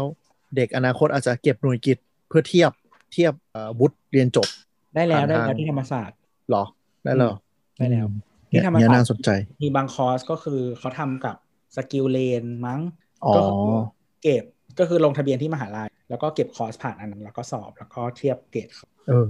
เนี่ยแต่เชื่อไหมว่าเดี๋ยวพอเทรนด์มันไปอย่างนี้สักพักหนึ่งก็จะเริ่มมีคนโหยหา classroom เป็นวัฏจักรของมนุษย์มากคือเราว่ามันก็แทนได้บางอย่างแทนไม่ได้บางอย่าง มันแล้วก็ลักษณะของวิชาอะไรที่เด่นคือเหมือนกับงานเมื่อกี้แหละ งานบางอย่างอะ มันโอเค งานบางอย่างอะ มันดีกว่าหรือแย่กว่าอะไร อย่างเช่นสมมติว่าการเรียนบางอันอะ เรามันเน้นปฏิสัมพันธ์ผู้เรียนด้วยกันอะอืมอืมซึ่งปฏิอืมสัมพันธ์คือถึงมึงจะเห็นหน้าจอ50หน้าจอมันก็ไม่เหมือนอยู่ในห้อง อ่าใช่ แต่สุดท้ายก็คนไทยก็คุยกันผ่านไลน์อยู่ดีนะครับนะแต่มันจะเจ๊งสักทีเหี้ยเออเอ้ยแต่กี้หยิบไอหยิบหยิบ iPad ขึ้นมาเปิดอะแค่เข้าไลน์แม่งก็แบบต้องมานั่งซิงค์แชทแต่ละอันแล้วแม่งนั่งรอนี่ก็โคตรเซ็งแล้วอะ ใช่ใช่บ้าไปแล้วอะอันนั้นเนี่ยก็น่าจะน่าจะเป็นอีกอันหนึ่งที่ที่เขาเรียกว่าอะไรนะ ส่งผลกระทบต่อคนปีนี้เยอะ ขนาดคนที่ไม่คล่องเรื่องคอมก็ต้องใช้ซูมเป็น ต้องหัดเปิดคอมเปิด iPad เปิดอะไรเป็นอะอืมอืมอืมแล้แล้วแล้วเราอันมีที่อืเรามี indicator ส่วนตัวอย่างหนึ่งก็คือถ้าเมียใช้อะไรเนี่ยอ๋อเมียคืออะอะเอางี้เอาลูกก่อนลูกเนี่ยมันเป็นมันเป็น wave ใหม่ ซึ่งเขาไม่สงสัยเรื่องเทคโนโลยีนึกออกไหมเด็กยุคเนี้ยมันไม่สงสัยเรื่องเทคโนโลยีอยู่แล้วคือเปิดใช้เป็นใช้เป็นธรรมชาติ เออ ก็เกิดมาก็ swipe จอได้ก่อนเขียนหนังสือ อันนี้ไม่ใช่เรื่องอันไม่ใช่เรื่องอนาคตมันเป็นเรื่องปัจจุบันใช่ดังนั้นเด็กก็จะชินกับการแบบพ่อหนูอยากรู้เรื่องนี้ แล้วก็เปิด YouTube เปิด Google ทันทันทีอืมเอาอันนี้พูดวันนี้ก็เชยอีก แต่ว่ามันทำให้รู้ว่าเด็กมันพร้อมจะปรับตัวมากๆมีมีคนเขาบอกว่าเขาชอบช่วงดักแก่ครับต่อครับหมายความใช่ว่าใช่ใช่ตัวเด็กเนี่ยมันมีสกิลด้านการปรับตัว เช่นอ่าพอโควิดแล้วลอกสองมาปั๊บโรงเรียนประกาศปิด คือที่โรงเรียนของลูกเนี่ยประกาศติดปิดแบบ วันนี้ให้ผู้ปกครองมารับเลย แล้วก็กลับพรุ่งนี้ก็ไม่ต้องเจอกันไปยันปีหน้า วันที่สามสี่มกราคมอะไรว่าไปพ่อแม่คือเด็กทำเลยแต่ละคนอันนี้คือเด็กรู้สึกว่าเฉยๆมาก แล้วก็เอาพวกหนังส่งหนังสือเรียนมา แล้วก็รอฟังคำประกาศจากครูก็คือในสื่อสารอะไรของโรงเรียนต่างๆ แล้วก็บอกว่าเอ่อครูก็ให้การบ้านมาให้เตรียมเตรียมการทดลองอะไรเงี้ยคือเด็กไม่มีคำถามเรื่องเรื่อง production เลยเรื่องเทคนิคเลยว่าจะต้องทำยังไง ในขณะที่ผู้ปกครองผู้ปกครองก็เออเดี๋ยวเราจะต้องไป เปิดไอ้นู่นเปิดไอ้นี่ส่งอะไรเงี้ยเออเป็นภาระของเรา แต่ตัวเด็กอะรู้สึกเฉย ทีเนี้ยอย่างที่บอกว่า indicator บ้านเราก็คือเมีย ถ้าตอนเนี้ยเมียก็เข้าคอร์สฟิตเนสเข้าคอร์สโยคะ มีผ่านทำอาหาร เออ อะไรต่อมีอะไรอะคือทุกอย่างออนไลน์หมดแล้ว สามารถอืมเอ่อซื้อโค้ด Vimeo อ่ามันก็อืมคล้ายๆคล้ายๆซื้อ YouTube นั่นแหละ แต่ YouTube มีเออก็เป็นแต่ Vimeo มันล็อกได้ใช่ไหมใช่ใช่ใช่ก็เป็นแบบ pay ได้ หรือว่าใส่เป็นแบบ password อันนี้ก็ซื้อ password มาแล้วก็ ออกกำลังกายออกกำลังกายก็ทำในนั้นเลย นั่นแสดงว่าสิ่งเนี้ยมันผ่านการผ่านก็เรียกว่าจุดวิกฤตแล้วกัน มันจะมีจุดวิกฤตอยู่ ก็คือคนทั่วไปใช้ได้เมื่อไหร่ นั่นแสดงว่าสิ่งเนี้ยมัน mass พอที่จะทำให้เป็นเรื่องธรรมดาอืมคือมันมันโดนผลักดันด้วยเนี่ยแหละ พอกลายเป็นโรคระบาดปุ๊บก็ทำใช่ให้คนสอนมันต้องดิ้นรนพอดิ้นรนปุ๊บก็เลยมาหาเจอ solution แบบนี้อืมแล้วก็ส่งส่งให้ลูกค้าตัวเองอะไรอย่างอืเงี้ยมใช่ไหมเนี่ยมีหมดเลยคอร์สสีน้ำเอ่อหรือว่า ตีกลอง หรือว่าทำอะไรที่มันมันเฮ้ยมันมันทำกันกันทางไกลได้ด้วยเหรอแต่ตอนเนี้ยพิสูจน์แล้วได้ว่าได้ก็อะคือโอเคแต่อะแต่ว่าเป็นเหมือนทำมือใช่ป่ะไม่ได้เป็นระบบเหมือนพวกแบบ SkillLane นู่นอ่านี่ใช่อ่าอ่าไม่ได้เป็นระบบไม่ได้เป็นระบบนั่นแปลว่าไอ้ SkillLane มันก็อาจจะตอบโจทย์ประมาณหนึ่งไง หรือว่าไอ้พวกโรงเรียนออนไลน์มันจะตอบโจทย์ประมาณหนึ่งแต่ว่าก็คือเหมือนคนขายของผ่าน Facebook กับคนขายของผ่าน Lazada หรือว่าคนใช่ที่ไลฟ์ขายของซึ่งมันก็จะเป็นวิธีใช่ นวัตกรรมอีกแบบหนึ่งอะซึ่งเป็นสิ่งเฉพาะอีกอย่างหนึ่งแต่มันออร์แกนิกไงซึ่งถ้าเกลียดแบรนด์แบรนด์ก็ต้องตามอะบางที อืมแล้วแล้วดูดิเออ Shopee ก็มีเปิดให้ไลฟ์ในแอปแล้วใช่ใช่นั่นแสดงว่าเออคือคือรับไอ้วัฒนธรรมเนี้ยเข้ามาเป็นส่วนหนึ่งของเทคโนโลยีจนได้คือคุณจะปรับตามคนหรือว่าคุณจะทำให้คนปรับตามอืมกลายเป็นเราที่แบบเขาเรียกว่าอะไรนะ ahead the curve อะไปเรื่อง tech ก่อนอะกลายเป็นกลายเป็นแบบเป็นพวก boomer ในวงการ tech จริงจริง tech ไทยเลยอะจริงคือหมายถึงว่าเราแบบเราไปใช้อะไรอะเราใช้อเมซอนใช้อะไรที่แบบต่างชาติมาก่อนอะแล้วเราอยากให้มันไปด้านนั้นเพราะเรารู้สึกมันดีอะแต่กลายเป็นว่าเมืองไทยคือเลี้ยวไปอีกทาง ใช่ ไป social commerce ไปไลฟ์ไปแชทไปใช่แย่งกัน TikTok CF คือแบบอะไรวะเนี่ยก็คือก็คือกูก็เกลียดทุกอย่างที่มึงทำใหม่หมดเลยนะ แต่กูทำไม่ได้กูกูทำอะไรไม่ได้ คือคือทางโลกทางโลกตะวันตกหรือทางประเทศเนี่ยเขาแบบแอปต้องเน้น อะไรนะ slim ใช้งานง่าย to the point อืมเออมาทางเอเชียคือ super app Super App ใหญ่ไว้ก่อนรกรกเยอะๆ กูจะซื้อของเข้าไปกูต้องไปนั่งกดเล่นเกมก่อน เพื่อที่จะได้ voucher เอาไปซื้อของมึง เลี้ยงแมวรดน้ำต้นไม้ที่อะไรเนี่ยอีเขย่าอยู่นั่นแหละเขย่าคือไม่เอาทำก็ไม่ได้ เพราะมันเสือกแจกโค้ดเยอะอะไรอย่างเงี้ยเอออะไรวะเลี้วะยงแมวรดรดน้ำเก็บผักที่อะไรก็ไม่รู้ เออ ในขณะที่ไปเว็บฝรั่งก็คือแบบมีเลยว่าแบบ อะ voucher ตรงเนี้ยมีอะไรคุณร่วมโปรโมชั่นอะไร discount ไงใส่สองอันจบไม่มีหมกเม็ดของไทยนี่คือแบบ โอ้โห มึงสุดจะมุดที่มึงจะแบบทำได้แล้วอะอยากเห็นตอนเขาทำ UX research อะแบบเวลาแบบโชว์ heat map วิธี flow ของ customer journey นู่นนี่นั่นแล้วมึงทำยังไง แล้วก็แบบสัมภาษณ์คนที่มึงมาเล่นไปด้วย มันต้องได้ผลแหละ ไม่งั้นไม่ยิ่งทำกันหรอก แล้วคือแบบอีอีตำรา UX Heat Map เนี่ย มันขยำทิ้งไปเลย มันมึงกลับไปโลกตะวันตกของมึง กูเป็นโลกตะวันตกตะวันออกของกูอีตำราหนึ่งไม่แล้วแล้วแล้วในขณะที่แบบเราดูไทยว่าแย่แล้วนะ คุณลองไปเปิดแอปจีนอะแอปจีนเออมันจะไปอีกเลเวลเลยคือแบบ โอ้โหมึง คือจะหาซื้อของเนี่ยไม่สามารถเข้าไม่รู้เลยว่าต้องเข้าตรงไหนอะคืออี pop-up เด้งเล่นเกมอี pop-up โฆษณา pop-up กดแชร์เพื่อรับของอะไรมันจะเด้งขึ้นมาแบบรกเท่าที่สุดในชีวิตที่คุณจะรกได้อะแล้วไม่กไหวล้าบอกแล้วอะกล้าบอกไหมล่ะว่ามันไม่ work อะ เสือก work นี่ไงเสือก work นี่แหละ ประเด็นคือมันเสือก work นี่แหละทำไมกูต้องเข้าหลาซาด้าไปแล้วไม่นั่งเล่นเกมอะไรนะกระโดดจำจึงเพื่อไปด่านต่างๆ แล้วทำไมกูไม่เข้าใจ แล้วมันดันมีคนติดด้วยไงเออเคือตอนแรกแบบจะเออจะเล่นเอา voucher ไปไปมาๆติดเล่นเป็นเกมจริงจังเลย ใช่แล้วก็ไม่คือ คือเขาก็คิดมาแล้วแหละว่า การที่คนเข้าแอปบ่อยๆ เห็นที่อะไรก็ได้อะ เดี๋ยวมึงซื้อเอง อ่าจริงจริงให้มึงเปิดก่อนจริง โกมันคือให้มึงเปิดก่อน เปิดแล้วเดี๋ยวว่ากัน เดี๋ยวมึงซื้อเองแล้วว่าเราว่าคนเอเชียโดนชักจูงง่าย คือหมายถึงว่า purchasing behavior คือเปิดเปิดเข้าไปก่อนเหมือนไปเดินห้างอะเดินเดินก่อน แล้วเดี๋ยวแบบ impulse อยากได้อะไรก็ซื้ออะไรเงี้ยอืมในขณะที่แบบโลกตะวันตกคือเขาเข้าแอปมา คือฉันมีเป้าประสงค์ เพราะฉะนั้นฉันจะเข้ามา search ฉันจะเข้ามาดู แล้วดูรีวิวแล้วซื้ออะไรเงี้ยแบบต่างกันเยอะมากอะอืม ซึ่งแบบก็ต้องปีนี้ยอมรับว่าอีคอมเมิร์ซก็คือแบบอัดกันเต็มเหนียวมากใช่ไหมด้วยสถานการณ์อะอืมเป็น tech ประจำปีนี้เลยที่แบบที่เปลี่ยนแปลงเยอะแล้วก็ดุแข่งกันดุในขณะที่ industry อื่นจะตายแล้ว อันนี้คือแบบได้ข่าวว่าแบบโตห้าเท่าอืมช่วงโควิดก็อันนี้ก็จะเป็นธุรกิจที่เกี่ยวเนื่องกันนะ ก็มีอีคอมเมิร์ซอืมมีโลจิสติกมีเดลิเวอรี่ครับใช่ แต่ก็ยังทำใจรับแอปไม่ได้จริงๆว่าตอนนี้แม่งเริ่มเริ่มต้องมาตอกไข่รายวันด้วย อะไรก็ไม่รู้เราเจอเราเจอเจ้าหนึ่งเขาเป็นแบบ เขาเป็น traditional เขาเป็นทีวี commerce อืมแล้วเขาอะก็มาทำอีคอมเมิร์ซเออซึ่งเขาก็ embrace ความเป็นทีวี commerce ของเขาที่เขาเคยก็จะเป็นไลฟ์เป็นอะไรแล้วอะเขาก็แบบเปิดเพจ Facebook ประมาณ 40 กว่าอ่าหนึ่งเพจคือหนึ่งสินค้า แล้วในนั้นน่ะ คือมีแบบคือชื่อเพจมันเป็นแบบ product description น่ะอ๋อ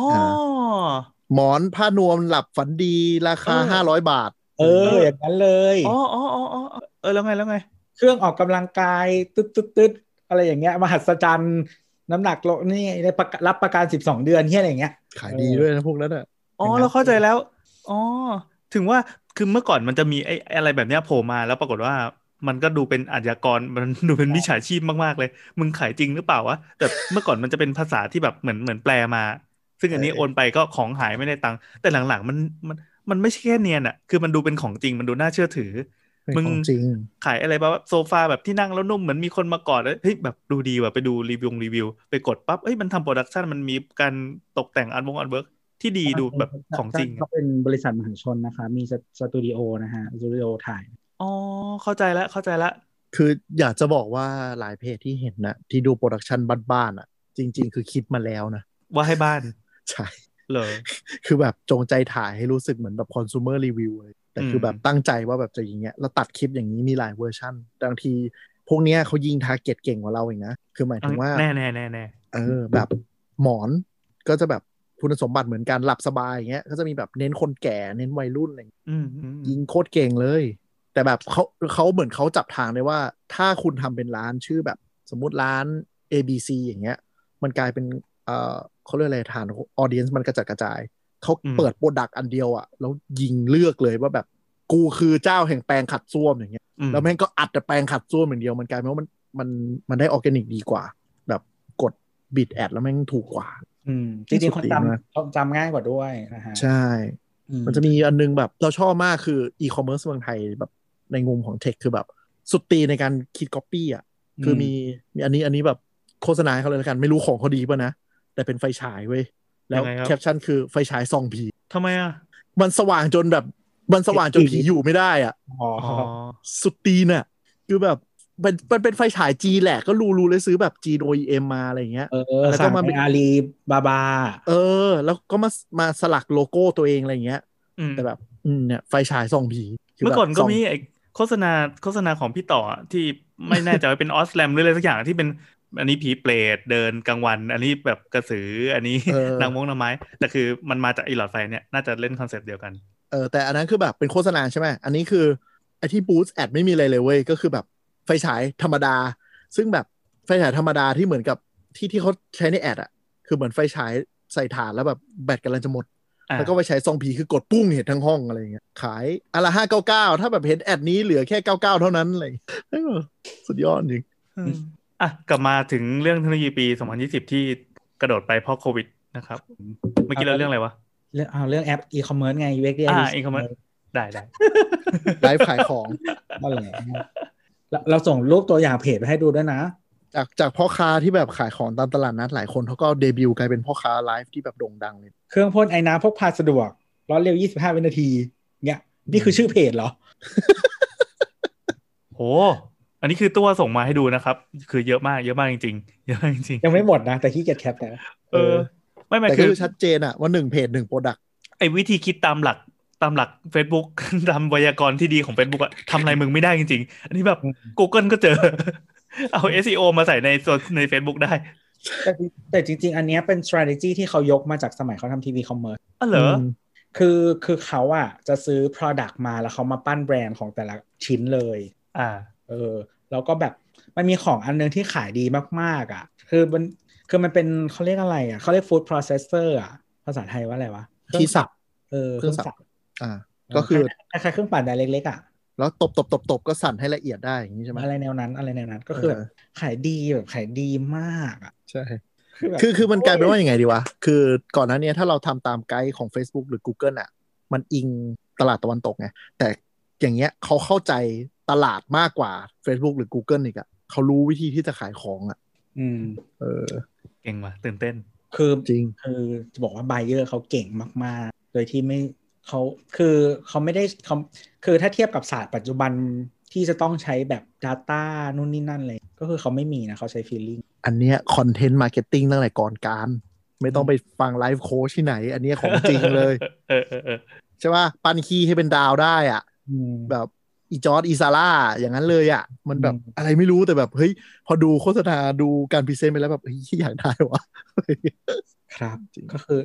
แล้วไม่จริงๆแล้วก็คงเขาก็ตรงตรง target เราเลือกมาแล้วแหละอีเหมือนแบบเวลา on ทีวีหรือว่าเดี๋ยวนี้แบบยิง ad ใน Facebook Facebook อะไรอย่างเงี้ยเขาก็เลือกมาแล้วแหละว่าคุณจะแบบอืแต่มันทำให้โควิด มันทำให้ปีเนี้ยโควิด มันทำให้ทุกคนต้องกลายมาเป็นพ่อค้าออนไลน์ไงอืมคุณก็ต้องดิ้นรนทางใดทางหนึ่งอะเอออันนี้ก็น่าบันทึกไว้นะว่า สุดท้ายทุกคนมันขายแบบคุกกี้บราวนี่กันหมดเลย เออขายบางที่กันเยอะมากใช่ทุกคนต้องดิ้นรนคือจนเราอยากจะสั่งเลยแล้วก็แต่ไม่เคยสั่งนะแล้วก็เป็นแล้วเราก็ขายอืมครับไม่แต่ก็จะบอกว่าคือ ตอนนี้ไม่มีไม่ใช่เหรอตอนนี้ตอนนี้มีมีมีเป็นแบบเหมือนแพ็กเกจของขวัญปีใหม่ก็กล่าวว่าจะเราจะอยู่ในช่วงเฉลิมฉลองเทศกาลแห่งความสุขแล้วไงล่ะมึงครับวันวันนี้ไปดูคุกกี้ร้านหนึ่งที่เราไม่เคยกินมาก่อนแล้วก็แต่เราซื้อ ด้วยราคา 850 บาทอืมซึ่งแพ็คเท่านี้ฮะ สูงเท่านี้เลยครับ เป็นกระป๋องเล็กเป็นกระป๋องกว้างเท่ากระป๋องโค้กแต่สูงกว่าอ๋อหกไปแล้วเท่าสิบเท่าโค้กกระป๋องอ้วนนะครับอ่าอ่าสูงขึ้นมากล่องละแปดร้อยห้าสิบบาท แพงนะนั่นมึงใส่อะไรอะ แล้วคือแต่มันอืมเออ ก็แต่คือไม่ได้ซื้อกินเองไง ซื้อให้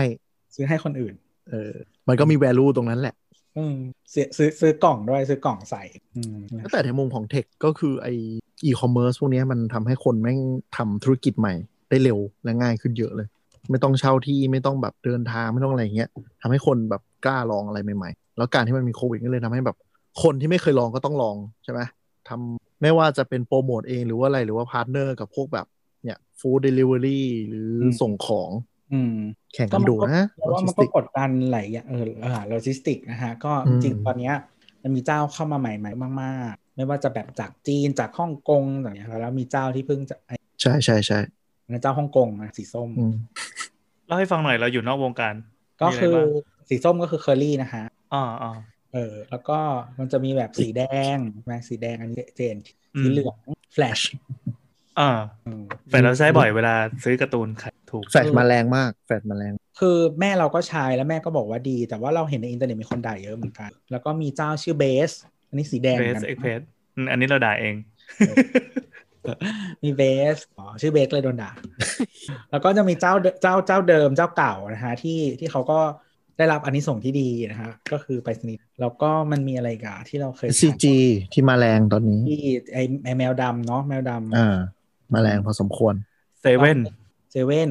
เราเคยใช้นิ่ม Express อะเคยใช้ปะอ๋ออันนี้เคยมันอยู่มานานมากแล้วนะ ใช่ใช่คือเมื่อก่อนมันจะมีแต่นิ่มซี่เสงใช่ไหมแต่ว่าเหมือนเขาอ่าไม่ได้ไม่ค่อยเน้นคอน sumer ไงอ่าอ่าใช่ใช่แต่แต่นิ่มคนเหนือรู้จักกันหมดเลยมั้งอ่าได้ทางเหนือ ตรงเดโปที่ที่เชียงรายอยู่ใกล้ๆบ้านเลย อืม มันมีก็วันจริงเราเราสั่งตอนช่วงช่วงปลายปีที่แล้วเราสั่งเครื่องฟอกอากาศมาให้แม่ให้กับพ่อ ซื้อมาประมาณสามเครื่องมั้งสามสี่เครื่องนั่นแหละเออแบบ แบบว่าไฟทุกห้องไปทุกห้องในบ้าน ห้องครัวห้องนั่งเล่นห้องนอน ห้องทำงานมีทุกห้อง แล้วแบบมันมีวันหนึ่งมันมีอันหนึ่งที่เราสั่งมาแล้วแบบ เราเราลงเรากดที่อยู่ผิดก็คือส่งมาที่กรุงเทพอืมคือก็เลยคือจะสั่งไปให้บ้านที่เชียงรายแล้วมากรุงเทพใช่เนี่ยใช่ใช่โอ้โหซึ่งอันนั้นอะอันที่สั่งที่มาที่กรุงเทพอะที่ผิดอยู่อันเดียวอะก็คือเป็นแบบมี purifier max อ่าฮะ อันที่ใหญ่มากๆอะที่สูงแบบอันที่ใช้ในบ้านไม่ได้ใช้ในคอนโดแน่ๆเออที่มันสูงแบบร้อยห้าสิบเซนหรืออะไรประมาณเนี้ยร้อยกว่าเซนอะสูงสูงใหญ่ๆเลยอะอากาศแม่งบริสุทธิ์มากอะในห้องอะคือคืคือออันนั้นเอาไว้ห้องห้องนั่งเล่นห้องโถงที่บ้าน ซึ่งห้องนั้นนะเออเป็นมันเป็น double vol double volume แล้วก็มีเออแบบ คือห้องห้องห้องนั้นนะมีบันไดมีบันไดสองอันอะคือมีมีสาม step อะห้องนั้นอะคือไอ้เครื่องห่านั้นมันครอบคลุมประมาณเกือบสองร้อยตารางเมตรได้มั้งเออก็คือก็คือซื้อเครื่องนั้นมาไว้เพื่อห้องนั้นเลย เพราะว่าห้องใหญ่มากแล้วส่งผิดมากรุงเทพก็คือก็เลย ก็เลยหาว่าแบบจะส่งไปยังไงที่เชียงรายอะไรอย่างเงี้ยก็เลยมาเจออันนี้มันมีแอปอยู่ก็แบบกดเข้าไปในแอป แล้วก็นัดให้เขามารับที่คอนโดแล้วเขาก็มารับแล้วก็ส่งแป๊บเดียววันเดียวถึงเลยโอ้เจ๋งว่ะ track ได้ด้วย track ได้ด้วยอยู่ในแล้วแต่เทรนด์แต่เทรนด์ของโลจิสติกปีนี้คือรับถึงบ้านจริงอืมๆแข่งกันเรื่องรับถึงบ้าน ก่อนหน้านี้แข่งกันเรื่องราคาเนี่ยก็แนะนำพ่อไปวันก่อนพ่อ พ่อมากรุงเทพแล้วก็เหมือนกับว่าเหมือนเขาจะไปทำธุระอะไรประมาณเนี้ย แต่ว่าแล้วก็ของเยอะเออมีกระเป๋าคือจะเอาแบบจะเอากระเป๋า cabin size ใบเดียวบินที่เหลือก็คือเรียกเขามารับแล้วก็เอาไปส่งไปโอ้เออแล้วก็แบบตอนบินกลับก็คือถือ cabin size ใบเดียวขึ้นเครื่อง เออไม่เคยคิดมุมนี้ หมายถึงว่าแทนที่เราจะมานั่งเสียน้ำหนักโหลดเครื่องบินใช่ไหมอืมเราก็ส่งกระเป๋าล่วงหน้าไปก่อน นี่ไง เราเราทำอยู่แล้วเป็นไงล่ะ รอประกาศปิดอยู่เนี่ยรอประกาศล็อกดาวน์อยู่เนี่ยตอนนี้คือเสื้อผ้าแม่งไปต่างจังหวัดเรียบร้อยแล้วอะมันถูกมันถูกกว่าเยอะป่ะพี่แอนถูกกว่าเยอะเร็วเราส่งแฟดคือทั้งครอบครัวนะทั้งบ้านอะอะแล้วก็แบบอะไปหลายวันเป็นสัปดาห์เลยอะอ่าแบบลังใหญ่มากร้อยห้าสิบาท เออร้อยกว่าบาทอืมพี่ภูมิซื้อกระเป๋านั้นเท่าไหร่เจ็ดร้อยมั้ง แล้วคนสบายไม่ต้องแบก คือเอากระเป๋าเดินทางหรือว่าใส่ลังใส่อะไรอย่างนี้ไปเลยเหรอ ใส่ลังใช่ใช่พลังอ่าแล้วก็ไปเอาแบบโรงแรมปลายทางอะไรอย่างเงี้ยเหรอ ใช่ใช่ถึงเวลาก็ปั๊บก็ไปที่นู่นแล้วก็ถ้าใช้เสื้อผ้าเสร็จก็เน่าๆก็แบบแพ็คกลับเหมือนเดิแคมปกลับแล้วก็ส่งได้ ใช่ ถูกกว่าโอ้ถูกกว่าแล้วก็รู้สึกตอนนี้จะถึงปลายทางแล้วด้วย คือคือเราว่ามันมันดีหมายถึงว่าสมสมมติสมมติถ้าเราเป็นเครื่องบินใช่ไหมอ่าเรานั่งโลคอสอ่าที่เราต้องซื้อ น้ำหนักกระเป๋าเพิ่มนู่นนี่นั่นอะ แล้วแม่งอ่าเสียเวลาทั้งก่อนขึ้นเครื่องและหลังขึ้นเครื่องนะอ่าใช่รอโหลดก่อนกระขึ้นเป๋าเครื่องแล้วคือหลังคุณรับต้องกระไปเป๋าเผื่อเวลาโหลดกระเป๋า แล้วแล้วเดี๋ยวนี้ก็คือมันเช็คเช็คหลายรอบใช่ไหมที่อย่างที่ดอนเมืองคือมึงก็ต้องมันยืนดูอะกระเป๋ามึงผ่านเช็คยังนะนู่นนี่นั่นอะไรอีกนิดนึงใช่ไหมตอนตอนหลังอะคือคือมึงก็ต้องรอที่เขาอันโหลดกระเป๋าที่สนามบินปลายทางอืมเออถ้าถ้าคุณแบบถือ cabin ใบเดียวขึ้น ลงมาปุ๊บคุณก็ไปเลย bye byeอันนี้เป็นแบบอืม life hack อีกอย่างหนึ่งเออน่าสนใจไม่เคยคิดมุมนี้เลย แต่ว่าโลจิสติกไทยเนี่ยไอเขาเรียกว่าไอที่ไอที่วงการนี้เรียกว่า 3PL อะนะ Third Party Logistics เนี่ย ไม่น่าเชื่อนะว่าแบบเรานี่คืออันดับแบบต้นๆของโลกจริงๆนะเหรออืมคือทำไมอะส่งดีส่งเร็วส่งไว ใช่ เราแข่งกันดุมากจนแบบ และความครอบคลุมเออคล้ายๆ สัญญาณมือถืออะคือแข่งกันดุจนแบบคอน sumer ได้ประโยชน์เยอะมาก สิงคโปร์อีเกาะแค่นั้นน่ะ แม่งยังส่งของสามวันเลยเหรอใช่ไม่เข้าใจเหมือนกัน คือคืออีกนิดนึงนี่เป็นอเมซอนแล้วนะเออเออเราเราเร็วมากเราเร็วมากจริงๆ คือแบบเหมือนกับเมื่อก่อนอะตอนอยู่อเมริกาก็อิจฉาแบบ Amazon Prime ส่งเร็วอะไรเงี้ย มาเมืองไทยคือแบบถ้าวันไหนอะคุณเรียกเขามารับเช้าๆ หรือไป drop เช้าๆ จริงๆอะบางทีมันไปถึงปลายทางแบบเย็นวันนั้นเลยนะเว้ยอืมอืมอืมในกรุงเทพอะบางทีแบบเฮ้ยเฮ้ยไปแล้วเหรอวะคือมันก็ ไม่ได้คิดว่าจะเร็วขนาดนั้นด้วยมันมีเจ้าหนึ่งที่เราใช้สั่งพวก grocery บ่อยหมายถึงว่าของของกินของใช้อะไรอย่างเงี้ยเออบ่อยๆ ไม่ใช่เจ้าที่ถูกที่สุด แต่เป็นเจ้าอืมที่ส่งเร็ว เออ ก็คือจอดอสีแดงนะฮะก็อืมคือถ้าอยู่ในกรุงเทพอะสั่งเช้าได้เย็นสั่งแบบตีอืมสองพรุ่งนี้เช้าส่งแล้วโหอืมแต่เออวงการโลจิสติกส์นี้ผู้ประกอบการที่ทำนี่คือแบบแข่งกันขาดทุนบาโกกเลยนะอันนี้คือแบบปล่อยเลือดออกมา ใช่ คือไส้แตก แต่ก็ทำให้ถ้าพูดถึงในแง่ของแบบ การเติบโตทางเศรษฐกิจหรือค้าขายมันทำให้เราแบบมีผู้ประกอบการรายใหม่เพิ่มขึ้นเยอะเลยนะไม่ต้องไปนั่งเช่าทงเช่าที่อะไรเงี้ยส่งของส่งของกำไรนะ แต่เจ้าใหม่อาจจะใช่ไหมอ๋อหมายถึงว่าตัวโลจิสติกใช่ไหมใช่ใช่แต่มันกลายเป็นว่ากำไรหรือเปล่าไม่รู้อะเจ้าที่เป็นที่สีส้มที่เจ้าหลักอะเจ้าหลักอะอืมไปรษณีย์ไทยอะเขาค่อนข้างดิ้นมากเลย คือที่ร้านจะใช้บริการของไปรษณีย์ไทยมาแบบเป็นสิบปีแล้วอะหลังๆนี่คือบริการแบบประดุด เครือญาติอะไอความหญิงพยองจากเมื่อก่อนที่เนี่ยเหมือนเราจะต้องไปง้อใช่ใช่เพราะว่าพอตลาดมันเปลี่ยนอะเขาก็ต้องแบบกระโดดลงมา มีบริการมีมาส่งถึงบ้านมารับถึงบ้านอะไรอมีย่างมีเงี้ยมีอ่าจริงๆมันมีมาสภาแล้วแต่เมื่อก่อนมันคิดตังค์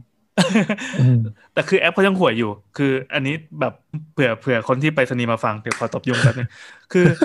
เหมือนแอปอะเวลาส่งไปปั๊บจะต้องสแกน QR code ไว้ยซึ่งเราไม่สามารถ save ค่าของ QR code เนี่ยไว้ได้ ไม่สามารถแบบอะไรต่อมีอะไรเกี่ยวกับไอตัวการ การส่งแล้วปั๊บแล้วก็โอนเงินเมมอืม user อะไรไม่มีดังนั้นอืมจะต้องพก QR code ที่ปริ้นใส่กระดาษไว้หนึ่งอันอืมก็ถึงเวลาเขาอะโทรมาตอนนี้ส่งเรียบร้อยแล้วครับ ขอแบบโอนเงินด้วยโอนเงินก็คือยกอืมยก QR code มาแล้วก็ต้องสแกนจากกระอ๋อดาษก็ปคือระหลาไปดประหลารษณีย์ดไทยต้องยอมรับว่าแบบโอเปอเรชันเขาแข็งอะแต่เทคเขาตามหลังสุด เออ ตามหลังจริงตามหลังจริงอืมในขณะที่เจ้าอื่นแบบ พอเขาเริ่มแบบจับทางได้แล้วว่า ถ้าเขาทำเทคให้ดีอะลูกค้าจะชอบ คือหมายถึงว่า อย่างอย่างแฟลชอย่างเงี้ย คือบางทีแบบนอกจากพนักงานเขาแบบมารับของเร็วส่งเร็วใช่ป่ะแต่การที่มีแอป แล้วกดแอปเรียก แล้วก็ track ได้ทุกอย่างไปถึงต้นทางปลายทางอะไรอย่างเงี้ย แอปมันแบบเก็บข้อมูลได้เยอะมันก็แบบเหมือนลูกค้าก็ happy กว่า อืม อะไรอย่างเงี้ยแต่อย่างแต่เรามีความรู้สึกอย่างหนึ่งว่าการใช้โลจิสติกอะโดยถ้าถ้าคุณเป็นผู้ประกอบการ มันจะคล้ายๆเลือกค่ายมือถืออะคือ แต่ละพื้นที่มันจะมีเจ้าที่เฮียและเจ้าที่ดี เออใช่ใช่ใช่คืออย่างอย่างแบบอย่างแฟลชที่แบบบางพื้นที่ด่ากันโจษจันอะ คือพื้นที่นั้นมันห่วยจริง ด้วยความว่าพวกนี้บางทีเขาใช้ระบบแฟรนไชส์คือเขาให้แฟรนไชส์เหมาเขตไป แล้วประเด็นว่าแบบอีแฟรนไชซี่อะที่ไปทำอะอาจจะแบบไม่คล่องหรือห่วยหรืออะไรก็แล้วแต่เขตนั้นก็จะห่วยไปเลย อืม เออจนมันต้องแบบสักพักหนึ่งอะที่เขาเริ่มแบบบริษัทแม่เริ่มแบบเฮ้ยไม่ได้แล้วมึงแบบส่งของช้ากว่ากำหนดบ้างของอะไรอย่างนี้บ้างอะเขาก็จะมาค่อยผิดสัญญาแล้วดีดออกอะไรอย่างเงี้ยมันไม่แปลกที่แบบบางพื้นที่คุณอาจจะได้แฟรนไชส์ซีที่ดีมาก ก็จะแบบมันก็จะดีไปเลย อืม อยู่ที่บุญวาสนานะครับ ใช่ใช่ใช่ competitive advantage ของไปรษณีย์ไทย นอกเหนือจากรู้รู้บ้านจากผังเมืองที่ห่วยของเรา คือจำนวนสาขา อ่าใช่ ซึ่งซึ่งจริงๆไปรษณีย์ไทยเขาก็พยายามยูทิลไลจุดนี้หลาย ๆ อย่าง ไม่ว่าจะเป็นบริการพวกแบบ เดี๋ยวตอนนี้มันจะมีพวกแบบแบงกิ้งใช่ไหมที่เขาทยอยปิดสาขากันอะไปรษณีย์ไทยกูไม่ปิดไงมึงมา มึงมาเอามารวมกันที่กูอืมแล้วก็แบบใช่บริการนู่นนี่นั่นก็คือเอามารวมอะไรอย่างเงี้ย แต่คือจริง ๆ ที่เมืองนอกอะมันมีหลายประเทศที่ทำก็คือกูเป็นแบงก์เองแม่งเลย แต่ว่าเมืองไทยก็ถามเมืองไทยมันติดเรื่องกฎหมายด้วยมั้งใช่เขาใช่เป็นใช่แบงกิ้งไลเซนเหมือนใช่ แต่ว่านั่นแหละ มันเคยเป็นจุดแข็งไปรษณีย์ไทยไงจนเนี่ยพวกไอเอกชนเริ่มงัดเรื่องรับพัสดุถึงบ้านไม่ว่าที่ไหนก็ไปรับเนี่ยแหละ ซึ่งบางทีแบบบางอันเนี่ยโหดมากนะ แบบอยู่แบบโค่นหลืบอะก็ยังต้องไปรับเพราะมันเหมือนกับ ทำคืออะไร มันก็ต้องมีอันที่ได้กำไรและอันที่ขาดทุนมาถัวๆกันอะไรอย่างเงี้ยเป็นเกมแข่งสเกลล้วนๆเลย ยิ่งโดมิเนตตลาดยิ่งเท่าไหร่ต้นทุนต่อชิ้นเขายิ่งถูกไงเขาเลยต้องแบบเร่งสร้างฐานลูกค้าเยอะที่สุด ก็รอดูกันว่าปีหน้าจะเกิดอะไรขึ้นบ้างนะครับ จริงๆ อันหนึ่งที่พูดถึงรถไออีคอมเมิร์ซก็เนี่ย Cloud Kitchen ที่เป็นเทรนด์ปีนี้เลย เปิดร้านอาหารแต่ไม่ได้มีหน้าร้าน อืมเคยใช้บริการไหม เคย ใช้ประจำเลอโห ความเป็นคนเมืองนี่มันดีจริงเมื่อวานเมื่อวานเมื่อวานตอนที่เราตอนที่เรานั่งนั่ง ride sharing นะฮะจากที่ออฟฟิศมาที่บ้าน แล้วก็กดสั่งข้าวก่อน เพื่อที่ว่าเรามาถึงแล้วจะได้ข้าวจะได้ใกล้ถึงแล้วแล้วก็พอดีพวกแบบอาหารในตู้เย็นอาหารแห้งบางอย่างแล้วก็น้ำอะไรอย่างเงี้ยหมดก็กดสั่งเหมือนกันพร้อมกันก็คือๆโห พูดแบบหน้าหมันไส้มากเลยว่ะอะแล้วไงต่อ ก็คือเปิดขึ้นมาในในแอปนั้นอะ มันจะมีเออช่องที่ activity ใช่ป่ะ ก็คือจะเป็นแบบจ็อบเรียงกันอะ ที่แบบนั่งรถอยู่ซื้อของที่แบบซื้อของที่แบบร้านสะดวกซื้ออะแล้วก็อีกอันหนึ่งก็เป็นอาหารอะเนี่ยพฤติกรรมคนเปลี่ยนจริงเนี่ย super app นี่มันดีจริงๆเลยเกลียดอะแล้วคือแบบอ๋อเมื่อวานเราทวิตเมื่อวานว่าแบบก็คือเราอะเป็นแบบ แพตินัมใช่ไหมก็คือถ้ามี diamond อะกูต้องได้ diamond อะนี่โอ้โห คุณตัวคือกูใช้ทุกวันอะ ไม่ใช่วันละอันเดียวละใช่อย่างเงี้ย พฤติกรรมคนเปลี่ยนจริง มันเปลี่ยนจริงแล้วไม่พอก็คือมันทำให้นี่เว้ย ร้านอาหารอะเริ่มแบบ เฮ้ย กูไม่ต้องงอห้างแล้วนี่วะอืมห้างห้างกระทบเยอะนะ คือหมายถึงว่าแบบ จากเมื่อก่อนอะห้างจะค่อนข้างแบบไถค่าเช่าจากร้านอาหารได้ เพราะเหมือนแบบร้านอาหารได้ traffic เยอะไง ได้ foot traffic เยอะต อนนี้ร้านอาหารก็อารมณ์ประมาณว่าแบบ ต้องคิดดีๆ นะหรือถ้าคิดไม่ดีเนี่ยแบบอะไร food delivery อย่างเงี้ย แบบมีผลเยอะพอสมควรเลยอืมก็สังเกตว่าพวกร้านที่เปิดมาที่ set target เป็นกลุ่มวัยรุ่นวัยรุ่นนะครับ อืม เราจะมองว่าเขาไม่ได้ใช้พื้นที่ใหญ่ ๆ เลย แต่ละที่แต่ละห้าง ในขณะที่ถ้าเป็นพัตตาคารใหญ่ ๆ ก็โอเคก็ยังอยู่ได้เพราะว่ากลุ่ม target เขายังอยู่ อ่าใช่ คือจะบอกว่าตอนเนี้ย จริง ๆ มันคือมีคนที่ที่ ร้านอาหารที่ประมาณเน้น delivery อะแล้วแบบใช้พื้นที่เล็ก ๆ อยู่แล้วอะไอ้พวกพิซซ่าเมื่อก่อนอะอืมคือถนนตรงบ้านเราอะ มีร้านพิซซ่าหลาย chain และหลายสาขามาก ซึ่งเป็นร้านล็อกเดียว มีโต๊ะอืมนั่งได้สองโต๊ะมานานแล้วก่อนที่จะมีโควิด อือืมมเพราะว่าเป็นร้านสำหรับ delivery เป็นหลักแต่เต็มเลยคือสมัยก่อนอะ คุณต้องทำ infrastructure ด้าน delivery เองไงใช่ใช่ใช่ใช่ใช่ตอนนี้แม่งไม่ต้องแล้วไงใช่ใช่ใช่ก็เอคืออเพราะแม่งอืมร้าน chain อะเขาก็จะแบบไปทุก ไปทุกแพลตฟอร์ม แล้วก็ใช่ทำของตัวเองด้วยอะกูผสมใช่มีอะไรมากูลอง พร้อมลองมีทุน แล้วก็มันก็มีคนลงมาแข่งอย่างอย่างห้างแห่งหนึ่งนะฮะที่เขาลงทุนในบริษัท Dry Sharing สีเขียวเนี่ยสีเขียวห้างแห่งหนึ่งนะฮะห้างตัว C นะก็เขาทำชื่อว่าแบบ C Eats อย่างนี้นะฮะอืมก็คือคล้ายๆ e co kitchen ของอันนี้เลยก็คือหมายถึงว่าในในหนึ่งออเดอร์อะอืมทุกร้านที่อยู่ในห้างเขาอะจะปรากฏใน EC Eats อันนี้อืม สั่งได้ทุกอันในหนึ่งออเดอร์เพราะฉะนั้นคุณเสียค่าส่งทีอ๋อหมายความว่าแบบหยิบหยิบมาได้เลยเหรอใช่ใช่สมมติว่าคุณอยากกินไก่ทอดร้านนี้ แล้วก็คุณอืมอยากกินบิงซูร้านนี้ แล้วคุณอยากกินแบบปูดองอีกร้านหนึ่งที่อยู่ใน C Eats นี่เหมือนกันอะก็คือกดทีเดียวเสียค่าส่งทีเดียว แล้วก็สมมติว่าบางทีมันมีแบบพวกส่วนลดใช่ปะที่มันต้องถึงถึงกี่ร้อยกี่ร้อยอะก็คือกดใช้ได้เลย มันมีมีค่าหยิบไหมไม่มีไม่มีเพิ่มอะไร ก็เป็นเป็นจะบอกร้านเลย จะบอกพี่แอนว่าเขาไม่ได้ไปหยิบที่ร้านนะ เขาใช้ครัวเดียวกัน อืมคือหมายถึงว่า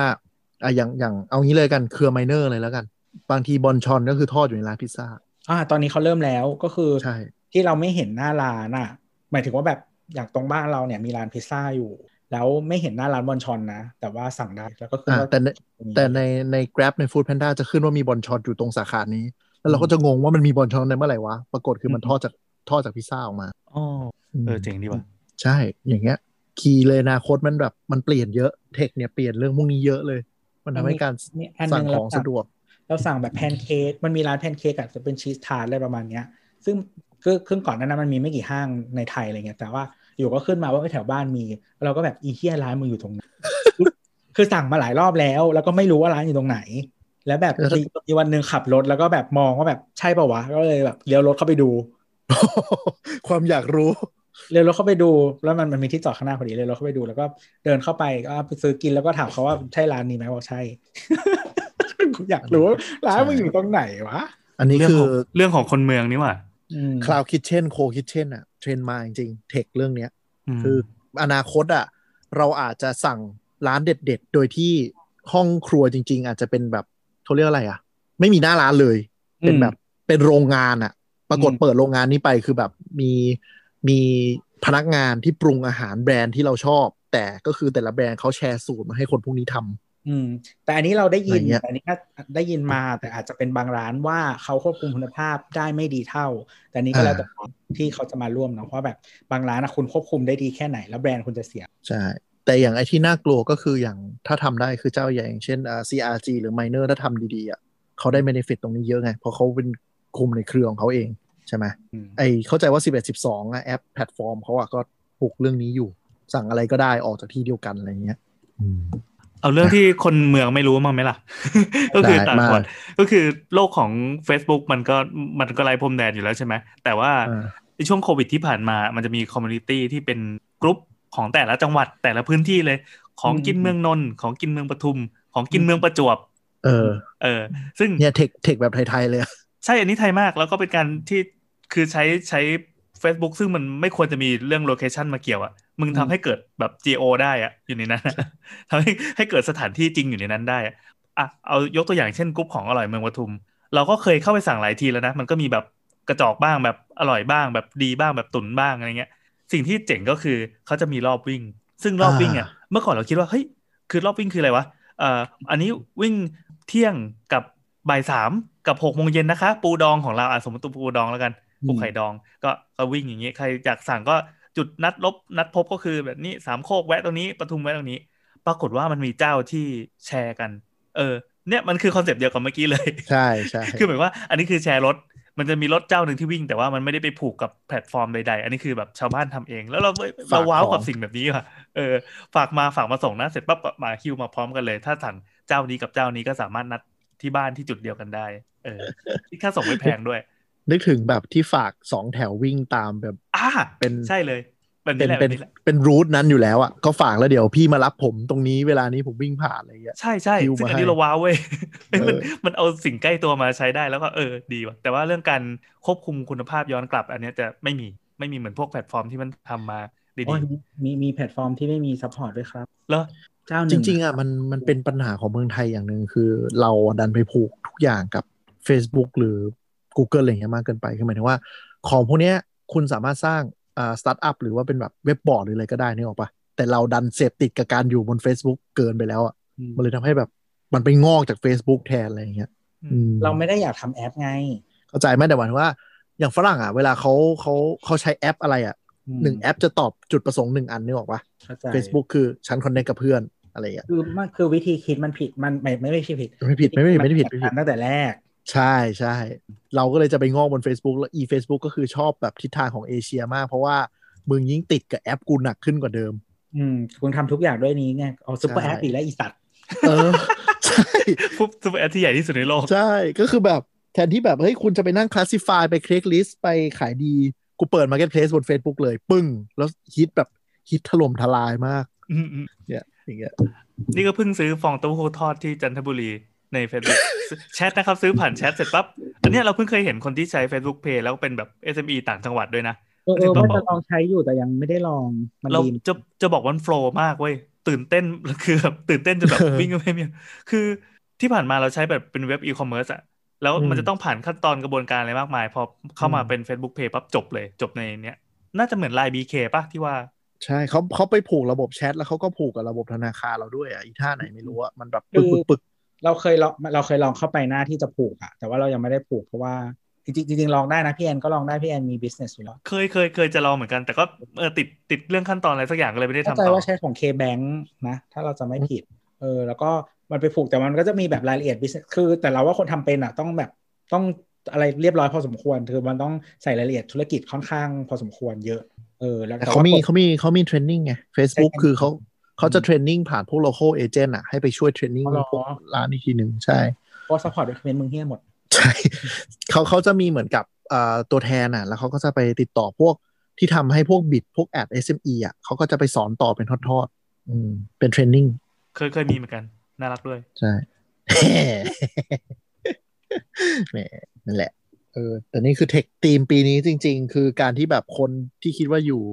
เดิมๆ แล้วจะรอดโตต้องเข้ามาสู่โลกออนไลน์กันแบบมหาศาลอะพัฒนาก้าวกระโดดนะ ผมว่าปีเนี้ยก้าวกระโดดจริงคือสิ่งที่เราสนใจมันไม่ใช่เรื่องเทคโนโลยีใหม่ที่มันจะมาบุกเบิก แล้วก็คิดว่าอีกสักห้าปีมันจะเปลี่ยนโลก แต่มันคือสิ่งที่จับต้องได้กับปัจจุบันเลย คือชาวๆบ้านใช่อย่างที่บอกว่า indicator คือเมียเนี่ยถ้าเมียใช้อย่างเป็นธรรมชาติแบบลื่นๆอย่างเงี้ยแสดงว่าเฮ้ยโลกมันเปลี่ยนไปแล้วมันถอยกลับไปโลกว่านี้ไม่ได้แล้วเราชอบอืมแต่ส่วนปีนี้ถ้าในมุมของเทคพวกแกจ g ตพวกอะไรก็จะเป็นปีที่เหนื่อยกันพอสมควร เพราะว่า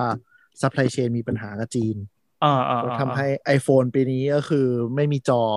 High Refresh Rate มือถือหลายรุ่นก็ตารางเปิดตัว delay อะไรอย่างเงี้ยเออ ไม่ว่าจะเป็นสินค้าอะไรก็ตามที่เป็นอีเวนต์เปิดตัวที่เคยฟู่ฟ้าทุกปี ใช่ ปีนี้ก็คุยกันเหงาเหงาๆในจอที่ฉากหลังแบบไดคัต green screen เอาใช่แต่เออแต่ก็ที่ดูมาอันนี้เรารู้สึกว่าเราไม่ได้ลำเอียงนะ ก็คือเรารู้สึกว่า presentation ของ Apple น่ะดีสุด ว่าแล้วเออ ไม่สาวก ไม่สาวก ไม่ได้ลำเอียงนะผมออกตัวชัดเจนครับ ไม่ได้รักลุงตู่หรอกหน้าแต่อันนั้นก็คุณคนอื่นพูดก็ได้ครับ คนที่บอกว่าไม่สาวกอะครับผมออกตัวชัดเจน อ่าไม่แต่ก็ต้องยอมรับว่า production แม่งโหดจริงอะในขณะที่แบรนด์อื่นก็คือแบบเหมือน ไม่สาวกหรอก แบรนด์อื่นคือเหมือนเหมือน present บนเวที แล้วก็อัดเป็นแบบ live streaming ให้ดูเฉยๆอะเออเนี่ยโกรธมากเลย ในฐานะที่เราเป็นติ่งอีกค่ายหนึ่งอะไรของมึงวะเห็นแล้วแบบโคตรแห้ง ไม่แล้วคือคือคือคือความแค้นคือเขาก็ทำตัววิดีโอ ad product อะไรอย่างวิดีโอเงี้ยทำดีทำดีนะเว้ยวิดีโอของ Google น่ะดีตลอด คือเอออย่าไปเทียบกับค่ายจีนคือวิดีโอของ Google น่ะดี ใช่แต่ว่าวิธีการนำเสนอวิธีการอะไรคือแบบ แต่ว่าแต่ว่าปีเนี้ยอ่า Google Pixel อะ แย่จริง เพราะว่าเราเข้าใจว่าเขาไม่ได้เป็นผู้ผลิตมือถือรายใหญ่ แล้วเขาไปแย่ง supply ชิ้นส่วนของคนอื่นไม่ไม่ไม่ไม่ได้ไง มันเลยทำให้สงสารพิกเซลปีนี้เปิดตัวมาแบบเหมือนแบบไม่ไม่ค่อยกล้าแขวะชาวบ้านอะมาแบบเงียบคือก็เอาก็จริงจริงจริงๆถ้าถ้าถ้าเป็น Evil อะก็ทำได้ๆอืมแต่เขาคงไม่ทำมั้งฮาร์ดแวร์จะแบบคือถ้าเขาไปแย่งฮาร์ดแวร์มากๆก็คงโดนซัพพลายเออร์หมั่นไส้อะก็อืม แต่ก็คือเอาจริง ๆ นะ ถ้าไม่ถ้าไม่ใช่หัวเว่ยอะก็คนอื่นก็ challenge ไม่ได้อะคือซัมซุงยัง challenge ไม่ได้เลยอะแต่ปีเนี้ยปีคือสมมติว่าอืมเป็น Google แล้วแบบบอกว่าแบบจะหนึ่งสองสามสี่ห้าคือตอนนี้มันแบบ คนในในระยะอันสั้นเนาะคนอื่นมัน challenge ไม่ได้ เออมีที่บอกว่าหัวเว่ย challenge ได้เพราะมันมันมันมีตลาดจีนก็แค่นั้น ถ้าไม่มีถึงก็ทำไม่ได้ ใช่ คือตลาดตลาดเราว่ามันไม่ค่อยมีที่สำหรับเบอร์สามเท่าไหร่ด้วยแหละคือหมายถึงว่าถ้ากรุ๊ปมันชัดเจน Apple ก็คือจับคนที่แบบยินดีกับคุกกระจกอะอืมแล้วที่เหลือก็คือมี Android เป็น Open Source ที่แบบไปทำอะไรได้อยู่แล้วไง แต่ว่าไอตัว Google น่ะ as ตัวฮาร์ดแวร์มันเองอะปีนี้แม่งแย่จริง Pixel คือแบบเน่าแบบ คนก็ชมเยอะรีวงรีวิวจริงเหรอ คุณไม่ใช่ target ของเราแหมพิกเซลคืออะไรเหรอเขาออกโทรศัพ Pixel ท์ใหม่ด้วยเหรอคือปีเนี้ยคุณแบบใช่คือคุณพวกคุณซื้อแบบ flagship กันคุณจะมาบูลลี่โทรศัพท์ ราคาเท่านั้นได้ยังไง เดี๋ยวเดี๋ยวเดี๋ยวได้ข่าว Pixel จริง ๆ ก็จะเป็น flag flagship นะ Pixel 5เป็นแฟลกชิปที่หา CPU แฟลกชิปมาใส่ไม่ได้อะจริงอะจริงโซนี่ยังใส่ CPU มาดีกว่าเลยมึงด่าใช่ไม่คือคือเดี๋ยวเพื่อท่านผู้ฟังยังไม่เก็ตก็คืออ่าในในฝั่ง Android อะ ผู้ผลิต CPU ใหญ่ก็คือ Qualcomm แล้วซีรีส์เขาเรียกว่า Snapdragon ซึ่ง top line เขาอะจะขึ้นต้นด้วยเลข 8 วิธีดูดู CPU ง่ายๆเลยของ Snapdragon ก็คือ 8 จะเป็น line top ตัวที่ 2 เนี่ย จะเป็นเหมือนเลขรุ่น อย่างเช่น 820 ก็จะดีกว่า 810 845 ก็จะดีกว่า 835 คือมันมันมันขยับไปปีละรุ่นอะไรอย่างเงี้ยนะอืมทีนี้มือเดี๋ยวถือที่เป็นตัวล่าล่าสุดตอนนี้เป็นอะไรครับ 865 แล้วก็เปิดตัว865 ที่เคยพูดไปคือ888แปดแปดแปดอ่าอ่าจริง ๆ โค้ดคือ875แต่ปีนี้อ่า CEO Qualcomm บอกว่ามันดีมากๆ ก็เลยขยับชื่อไปเป็น888ซึ่งเป็นเลขนำโชคของคนจีน อ่าเวลี่คืจีอนกระเอ่อกระโดดกระโดดไปซะอย่างนั้นนะไม่มีเหตุผลเลยเลยกูจะเรียกว่า888อะแต่ว่าทีเนี้ยมันเราจะรู้ว่า CPU ซีรีส์8เนี่ยคือซีรีส์ที่ดีที่สุด แล้วตัว flagship ของแต่ละค่ายอะก็จะเอาซีรีส์8ลงหมดอยู่แล้ว ซึ่ง Pixel ก็เคยเอาตัวท็อปลง จนปีเนี้ยมันคงเกิดปัญหา supply chain แย่ง CPU หรือ whatever อะไรสักอย่างอะเปิดตัว Pixel 5 ตัวท็อปแบบ CPU เป็นรุ่น 7 ซึ่ง CPU รุ่น 7 ในมือถือค่ายอื่น คืออยู่ตัวละประมาณหมื่นหมื่นสองอ๋อหมื่นหมื่นหมื่นหนึ่งถึงหมื่นสองอะไรเงี้ยแต่พิกเซลคือขายก็คือขายราคาแบบสองหมื่นกว่าในอเมริกาสองหมื่นกว่าสามหมื่นเลยทำให้กระแสมันค่อนข้างเงียบ แล้วทุกคนก็บ่นเหมือนกันว่าแบบมันก็ไม่ค่อยมีการพัฒนาอะไรดีไซน์ก็ยังแบบเหมือนเดิมมาสามปีแล้วอะไรเงี้ย เออ มันเกิดอะไรขึ้นกับ Google วะหลังๆแบบความเซ็กซี่มันหายไปหมดเลยอะไม่รู้เหมือนกัน เราผมก็อยากรู้เหมือนกันว่าเกิดอะไรขึ้นคือ ตอน Google เปิดตัว Pixel เป็นอะไรที่แบบแรงมากนะ คือหมายถึงว่าเหมือนกับยังไงอะ Google แสดงให้เห็นว่าไม่ต้องใช้ฮาร์ดแวร์ดีอะแต่ทำให้มันถ่ายรูปหรือว่าใช้ประสบการณ์ที่ดีได้อะไรอย่างเงี้ยใช่ไหมใช่ไหมใช่ไหมใช่ แต่หลังๆก็คือแบบเริ่มเริ่มเริ่มไม่มีอะไรแบบพัฒนาแล้วเริ่มหมดมุกไม่รู้เกิดอะไรขึ้นเหมือนกันทีมฮาร์ดแวร์ Google ถ้าเกิดว่าทีมฮาร์ดแวร์ Google ฟังอยู่ก็รบกวนตอบ DM มาก็ได้นะครับ หรือทำ Chromecast อะตอนตอนเปิดตัวมาก็อลังการนะมีโคมแคสแล้วก็เนสเนสใหม่หรอเนสก็พอโดนไอ้ควายไปก็ก็หมดความเซ็กซี่ ไม่ไม่ไม่ก็คือหมายถึง Nest ใหม่ที่เราพูดถึงคือลำโพง อ่าอ่าอ่าอ่าส่วนอีตัว Nest เดิมอะที่เป็น product มาจากทีม Nest ทั้งหมดอะคือฆ่าทิ้งหมดแล้วจ้า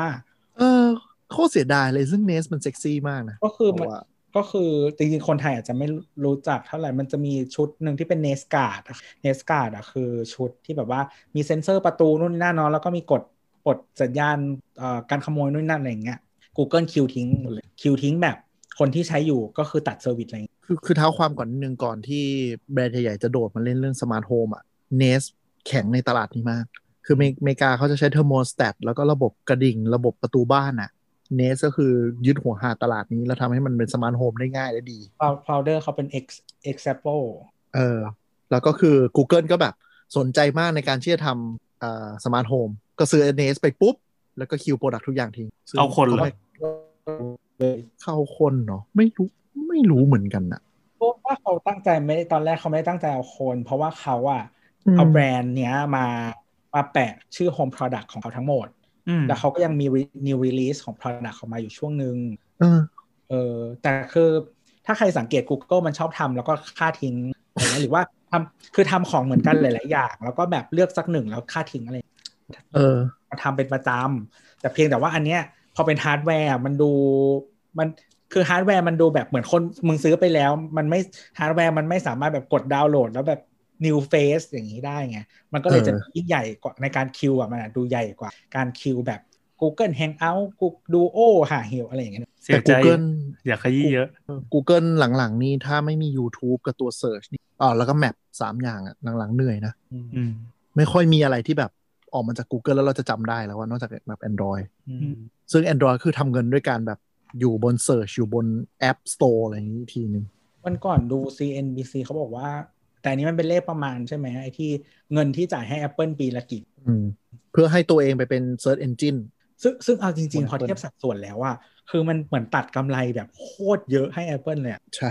เยอะเยอะเยอะเยอะมากๆอะเยอะมากเออซึ่งซึ่งเงินที่ Apple ได้จาก Google แค่ค่าเป็น default search อะเขาประเมินกันว่าประมาณ 15%ของกำไรของที่ Apple มี เจ็ดๆโอ้อันนี้มันเหมือน เหมือนอะไรดีวะ เหมือนค่าเช่าแผงอะค่าเช่าร้านอะโอ้เออแต่แต่มันไม่มีต้นทุนไง มัน โอ้ straight to bottom line เลยอะฟรี Apple น่ะได้ฟรี แต่ Google น่ะเออจ่ายเงินเยอะมากโอ้แต่ก็แสดงว่า Google ก็ต้องทำเงินจากตรงนี้มากกว่าเยอะใช่ไหมอ่าใช่ใช่แต่คือเออไม่เชิงไม่เชิง คืออันนี้อันนี้จากประเมินจากนักภายนอกนะเพราะว่าทั้งทั้งสองเขาไม่เขาไม่ให้ข้อมูลอ่ามันคือเขาไม่ได้คิดว่าทำเงินได้เยอะกว่ามาก ซึ่งเข้าใจว่าไม่มากด้วย แต่มันอ่าฮะเป็นสิ่งที่เสียไม่ได้ เออเข้าใจคือถ้าหมายถึงว่าปล่อยให้ so let's say Bing หรืออะไรขึ้นอืมปุ๊บมันจะมันจะมุดตัวเกิดขึ้นมาได้ทันทีเลย คือมันอันนี้มันมีแบบเหมือนข่าวหลุดนะเนาะแต่ว่าไม่มีใครคอนเฟิร์มประมาณว่าทีม internal ที่ Google อะ เขาเรียกคือเขาเรียกสถานการณ์ว่าแบบถ้าถ้ามีปัญหาอะไรกับดีลเนี้ย คือเป็น code red ของบริษัท แล้วเขาบอกว่า Search Volume ของ Google ทั้งหมดอะ ประมาณ 50%มาจาก Apple device โอ้โห ก็ไม่แปลกอะดู iPad ดิ iPad แม่ง dominate market share เท่าไหร่อะโนแต่ว่า overall market share อะคือแบบ PC อะไม่ถึง 10%มือถืออมก็แบบ 10 กว่ากว่าๆอะไรอย่างเงี้ย10 นิดนิดๆอะเออ แต่ว่าหมายถึงว่าแบบ คือคือสมมุติเราเป็น Google ใช่ไหม เราจ่ายให้คนนี้กับแบบจ่ายให้อ๋อ Android มันไม่ต้องจ่ายไง เพราะมึงมาครับอะไรอย่างเงี้ยโดนฟ้องชิบหายวายป่วงอยู่ เออ อะไรอย่างนั้นอะก็ก็คือมันก็คงเขาเรียกว่าอะไรเออนั่นแหละ ก็เลยมันมันก็มีคนบอกว่าเป็นความสัมพันธ์แบบเป็นเฟรนมี่กันอะไรก็เหมือน Apple กับ Samsung นั่นแหละอืม สุดท้ายพวก elite ก็ยังเกื้อกูลกันอยู่ดีนะครับ อืม ถึงเขาจะตีให้เราตีกันให้เราดูสุดท้ายเขาก็จับมือกันอยู่ครับปล่อยให้สาวกแบบแข่งกันไปอะอืม แต่ปีเนี้ยส่งท้ายปีก็คือที่พูดถึง Snapdragon 888 ของฝั่ง Android อะอะ ที่กำลังจะแบบเปิดตัวอย่างสวยหรู คือเขาเปิดตัวไปเราเคยพูดในเทคจ็อกตอนก่อนละก็คือเขาเปิดตัวแล้วบอกว่าอ่า partner ที่เป็นมือถือจีนมือถือเกาหลีอะไรเงี้ยพร้อมจะเปิดตัวพร้อมกันทุกคนอะไรเงี้ยแล้วตอนนี้คือแบบค่ายจีนแม่งแข่งกัน bluff ที่จะเปิดตัวล่าสุดก็คือ Xiaomi จะเปิดตัววันที่ 28 นี้เว้ยซึ่งแบบต้องรีบเป็นขนาดไหนว่ามาแย่งกันเปิดตัวเพื่อเคลมว่าเป็นมือถือ Snapdragon 888 เครื่องแรก แล้วคิดดูเปิดตัววันที่ยี่แปดใครจะมานั่งดูวะ แล้วมันกว่าจะขายก็ขายหลังปีใหม่อยู่ดีอะเปิดตัวมาคือเปิดตัวอะไร เปิดตัว artwork เปิดตัว artwork ป่ะแล้วเดี๋ยวปล่อยรูปอะไรมาปล่อยรูป benchmark ที่มึงคิดเอง มึงมึง test มึง test กับเครื่องทดสอบชิป มึงไม่ได้ทำลงในรุ่นนี้หรอกกูรู้ใครสนนะไม่แต่ล่าสุดที่ตัว test ที่ Qualcommปล่อยออกมาเองอะก็คือแพ้ A14 นะ มันแพ้อยู่แล้วโอ้โห อยากให้เห็นหน้าตัว ตัวแบบทำไมตัวแบบประมาณว่าทำไมของนี้ต้องมาพูดด้วยอะไรอย่างเงี้ยเออเออแต่แต่ก็ต้องยอมรับว่าปีนี้มันปีของ Apple จริงๆอืม M1 อะไม่ไม่ M1 นี่คือแบบ แต่ว่ามันมันมีคนที่ปิด A14 ได้จริง ๆ ปีนี้คืออะไร Exynos เออ Exynos ข่าวลือมาแรงมากว่าอยู่ๆจะมุดออกมาจากนรกขุมไหนไม่รู้โผล่มาแรงโนโนโนเขาใช้กลยุทธ์นี้มาหลายปีแล้วอะอคือธิบายหน่อยอธิบายหน่อยว่าเกิดอะไรขึ้นอ่า Exynos ถ้าใครยังไม่รู้นะครับ ก็คือเป็นเอ่อเป็น System on Chip จากค่ายซัมซุงเนาะ อืมอืมซึ่งซึ่งก่อนก่อนหนั้นเนี้ยเราน่าจะเคยคุยในตอน Apple M1 ไปนิดหน่อยอืมเออนั่นแหละ ก็แต่ว่าแต่ว่าตอนนี้ก็คือเขาเขาก็ยังอยู่นะ ไม่ได้หายไปไหนถึงเขาจะลบลมทีมพัฒนาไปแล้วเนี่ยนะยุคทีมพัฒนาไปแล้วนะก็แต่ว่ายังมีทำขายอยู่ ก็ไอตัวใหม่เนี่ยคือปกติแล้วอะอย่างถ้าเป็นตัวไออย่างชิป M1 อะมันจะมี performance core ก็คือเอาไว้แรงๆอะสี่ตัวใช่ไหมครับอืมแล้วก็ตัวแบบประหยัดพลังงานสี่ตัวใช่ปะอืมเออส่วนใหญ่จะ ของค่ายอื่นอะจะดีไซน์คล้าย ๆ กัน แต่ Exynos อะจะมีชิปแรงสุดๆอะเรียก Prime Core อะตัวหนึ่งอืมแล้วก็มี performance core อีกแบบสมมติ3เนี่ย แล้วก็เอ่อ perform- แล้วก็ efficiency core 4อะไรแบบเนี้ยรวม 8 core เหมือนกัน แต่ว่าอันนี้สมมติประมาณเลขนะ แต่ว่าดีไซน์มันวันนี้ชอบทำแบบ prime core เนี่ย อัดทุกอย่างที่มีให้เต็มที่เพื่อโกง benchmark ไม่ได้โกงหรอกไม่ได้ไม่ได้โกงเรียกว่าอะไร เพื่อแบบก็สาวกเลยอะเพื่อเพื่อแบบทริคดีไซน์ของ benchmark อะให้มันแบบว่าเพราะมันจะมีแบบ single core performance ใช่ปะเออเออคือทำยังไงก็ได้ให้กูชนะสักเมทริกซ์หนึ่งอะเอ้ยแต่มันก็ทำให้งานที่มันเป็นแบบใช้ single core performance มันก็ทำได้ดีกว่าจริงไปดูเทสทุกอันที่เทียบที่เทียบ Samsung Galaxy S 2 0ที่มันใช้ Exynos กับใช้ Qualcomm อะไม่มันแทบไม่มีอันไหนเลยที่ Exynos ชนะๆ ไม่อันเนี้ยเนี่ยก็จะบอกว่าเป็นปัญหาเหมือนกันว่าที่ทำให้ในหมู่กีกอะในหมู่กีกที่เลิกซื้อ Samsung S 2 0ปีเนี้ยเพราะว่าดันเลือกเอา Exynos มาลงประเทศเรา คือคือปัญหาไม่ได้ของไม่ได้เลือกเขามาทุกปี คือปัญหาของ CPU ในซัมซุงเมืองไทยอะในหมู่กีกอะคือปัญหาคือซัมซุงไทยจะเอา Exynos อ่าโทษทีซัมซุง global อะทางฝั่งตลาดเอเชียจะเอา Exynos มาลงเสมอ ซึ่งปัญหาของ S1 S2 S3 S4 อะ Exynos มันแรงกว่า คนก็เลยไม่ได้บน่นแล้วหลังๆก็คือ performance ก็คือไล่ไม่ทันแล้ว ก็คือแพ้เยอะทิ้งช่วงเยอะกินแบตกว่าอะไรอย่างเงี้ย ก็เลยทำให้พวกกีกเขาก็แบบโมโหอะไรอย่างเงี้ย ซึ่งซึ่งช่วงที่ชนะสมัยก่อนอะไม่มีทีม develop มังกูสนะมังกูสคือชื่อ Core Exynos ที่ทำเองอืมซื้อบูพินจากอาร์มมาแล้วก็แปะเลยเมื่อก่อนอะเออแล้วดันแหละแต่ยี่ห้ออย่างเงี้ยเหรออะไรนะครับแต่ยี่ห้อเอาเหรอใช่ใช่คือคือคืออาร์มอะเขาจะขายที่เราเคยเล่าไว้ในอ่าขายบูปินอย่างที่ว่า คือมันจะมีมันจะมีแบบ instruction ชั่นเซตเฉยๆ คือวิธีการที่ที่ CPU ทำงานกับคำสั่งอะไรอย่างนี้เนาะอืม Apple ซื้ออันนี้อืมอืม Apple ซื้ออันนี้ Qualcomm ซื้อประมาณอันนี้เนาะ แต่มันจะมีเจ้าที่ซื้อแบบ blueprint เลยก็คือแบบ แบบว่ามีเครื่องปุ๊บพร้อมปั๊มอะอืมอืมอืมแต่ว่ามันจะปั๊มมันจะปั๊มได้หลายแบบอย่างเช่นแบบ มีซื้อคอรุ่นนี้รุ่นนี้รุ่นนี้มาแปะรวมกันอะไรอย่างนี้ได้อ่าหัวเว่ยทำแบบนี้ อ่าหัวเว่ยตัวคิรินคิรินเดียเทคอะไรเงี้ยทำทำแบบนี้ ซื้อมาซื้อมาซื้อบุปผินเลย แล้วเอามาแปะรวมซัมซุงตอนแรกทำซัมซุงตอนแรกทำแบบนี้ก่อน แล้วก็ตอนหลังก็ตั้งทีมเอง ตั้งทีมเองทำแบบ Apple กับ Qualcomm แต่ว่าแพ้ตลอดแพ้ตลอด แพ้เยอะด้วย ตอนนี้ตอนนี้ก็เลยยุบทีมนั้นแม่งทิ้งแล้ว อืม แล้วจะกลับมาซื้อ ARM เหมือนเดิม แล้วแล้วกลับมาประกาศศักดาจากอะไรอะในเมื่อไม่มีทีม ก็ซื้อของ ARM ไงทำแบบผมเองไงอ้าวแต่ว่าคือคืออย่างนี้คือคือสมมติเขาซื้อดีไซน์มาใช่ไหมพี่เขาเร่งเร่งความเร็วสัญญาณนาฬิกาขึ้นได้ อืมหรือว่าแบบเพิ่มจำนวนหัวเข้าไปเยอะๆๆแปะแปะแปะแปะแปะเพิ่มเนี้ยได้อืมอืมอืมคือหมายถึงว่าคืออาร์มเขาก็ดีไซน์มาดีอยู่แล้ว แต่ว่าถ้าคุณจะทำให้มันดีกว่าอาร์มอะคุณก็ต้องเก่งในระดับหนึ่งอืมคือเหมือน Apple เหมือน Qualcomm คือมีมีโน้ตฮาวกับการ develop ตรงนี้มาเยอะอืมคุณก็จะเหมือนกับพัฒนาขึ้นไปอีกขั้นได้ คือเราเหมือนแบบเราเอาแบบส่วนเสริมเข้าไปอะARM มันเหมือนกันแบบเป็น blueprint หลัก แต่ว่าคุณจะดีไซน์อะไรให้มันดีขึ้นนะคุณต้องเก่งอืม ถ้าคุณไม่เก่งแล้วคุณทำมันจะแย่กว่าเดิม อืมก็คือตอนนี้ก็คือสมมติคุณมีแบบบ้านข้าราชมีแบบบ้านศาลากลางจากกระทรวงมหาดไทยอยู่อย่างเงี้ยโอ้โหคือเขาแจกทุกจังหวัดนึกออกปะอ่า อ่า อย่างนั้นแต่เลยจริงๆเขาไม่ได้บังคับให้คุณใช้แบบนี้อะอ่าใช่เออคือคือถ้าคุณแบบมีทีมแล้วไม่เก่งพออะการใช้ standard มันอาจจะออกมาดีกว่าอืมไม่ต้องไปหาทำม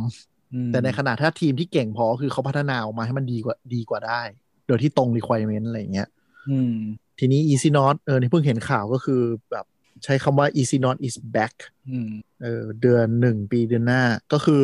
อีนี่ก็เล่นมุกเดียวกันคอคอม คือรุ่นล่าสุดรหัส 990 แต่เนื่องจากเป็นสักราชใหม่จะใช้ใน S21 ก็เลยเป็นชื่อรุ่น 2,100 โดดไปอีกพันกว่ารุ่นเลยนะเว้ยอืมอืมนี่โดดไกลกว่าซึ่งรุ่นซึ่งมือถือมันก็โดดมาสิบรุ่นแล้วอืม S มาเป็น S ยี่สิบ นี่มีเพื่อนมีเออมีเพื่อนใช้โน้ตแปดอยู่แล้วแบบเออตอนนี้ถึงไหนแล้วแบบอ๋อกูใช้โน้ตยี่สิบโหสิบสองรุ่นสิบสองปีเลยวะอะไรเงี้ยไอ้มุกอย่างนี้มันก็ work จริงๆว่ะเออเออเออได้ว่ะเออจำได้ว่าขะมือถืออะไรวะ ที่แบบตัวเลข เออนี่รู้สึกกับซัมซุงนี่แหละที่บอกว่าแบบเฮ้ยตัวเลขมันแย่กว่า Apple นะกูเลยโดดแม่งเลย ก็นี่แหละไม่อยากนี่แหละเออคือตัว top top ของมันนี่แหละ ไม่อยากตามหลังเว้ย คือเออแบบเขา iPhone 11 ใช่ป่ะ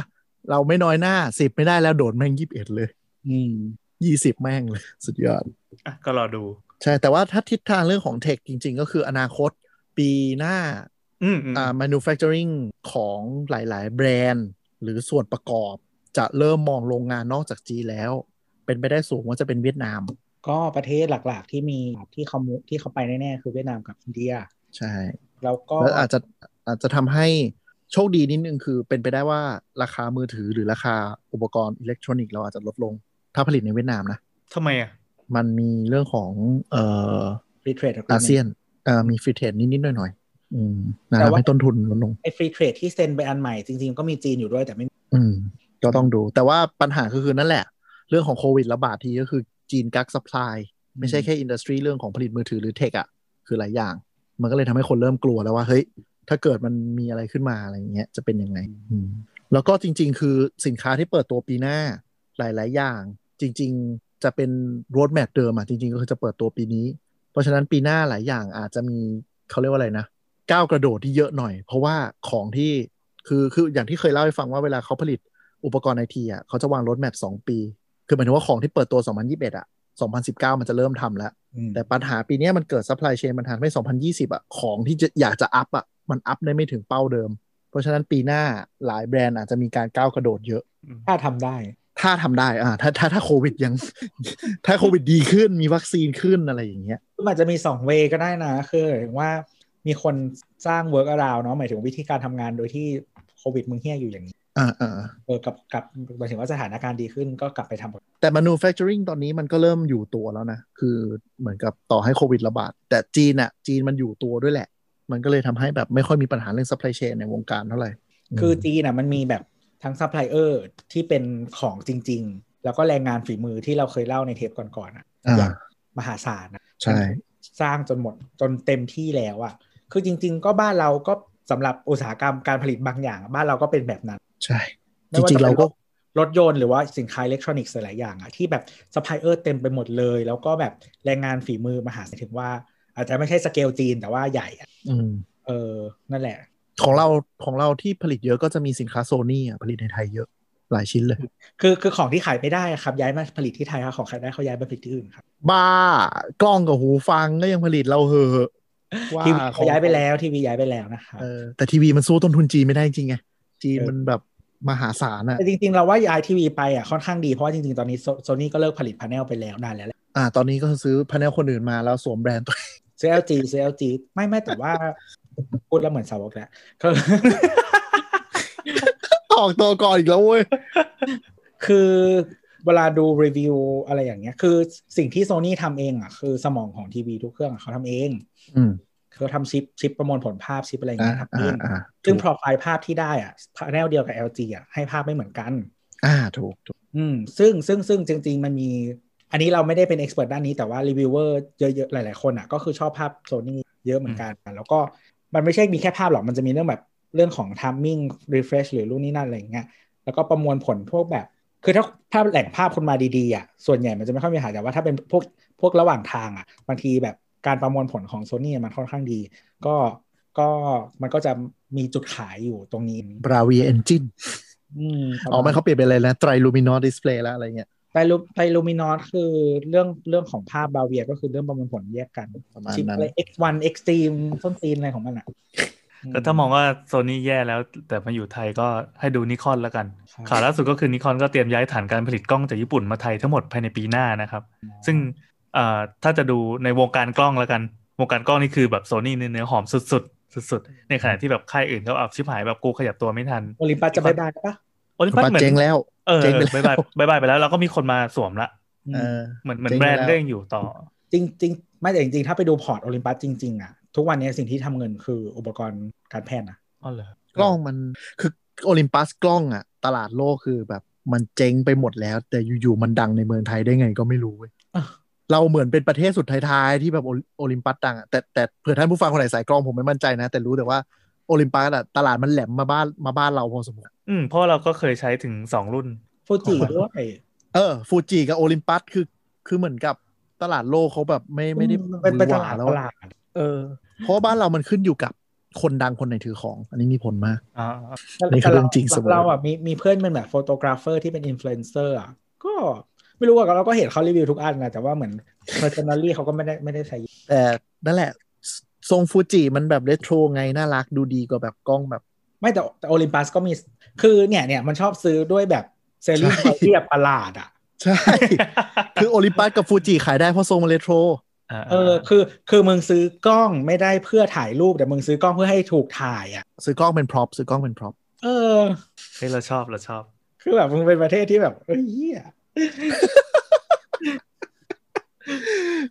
ไม่งั้นกล้องฟิล์มกล้อง Lomo อยู่ๆจะมาเกิดบ้านเราพลุกพล่านมาก แล้วก็คือแบบคือเหมือนมันมีริเขาเรียกการเกิดผุดขึ้นมาใหม่ของร้านล้างฟิล์มอะไรอย่างเงี้ย อ่าใช่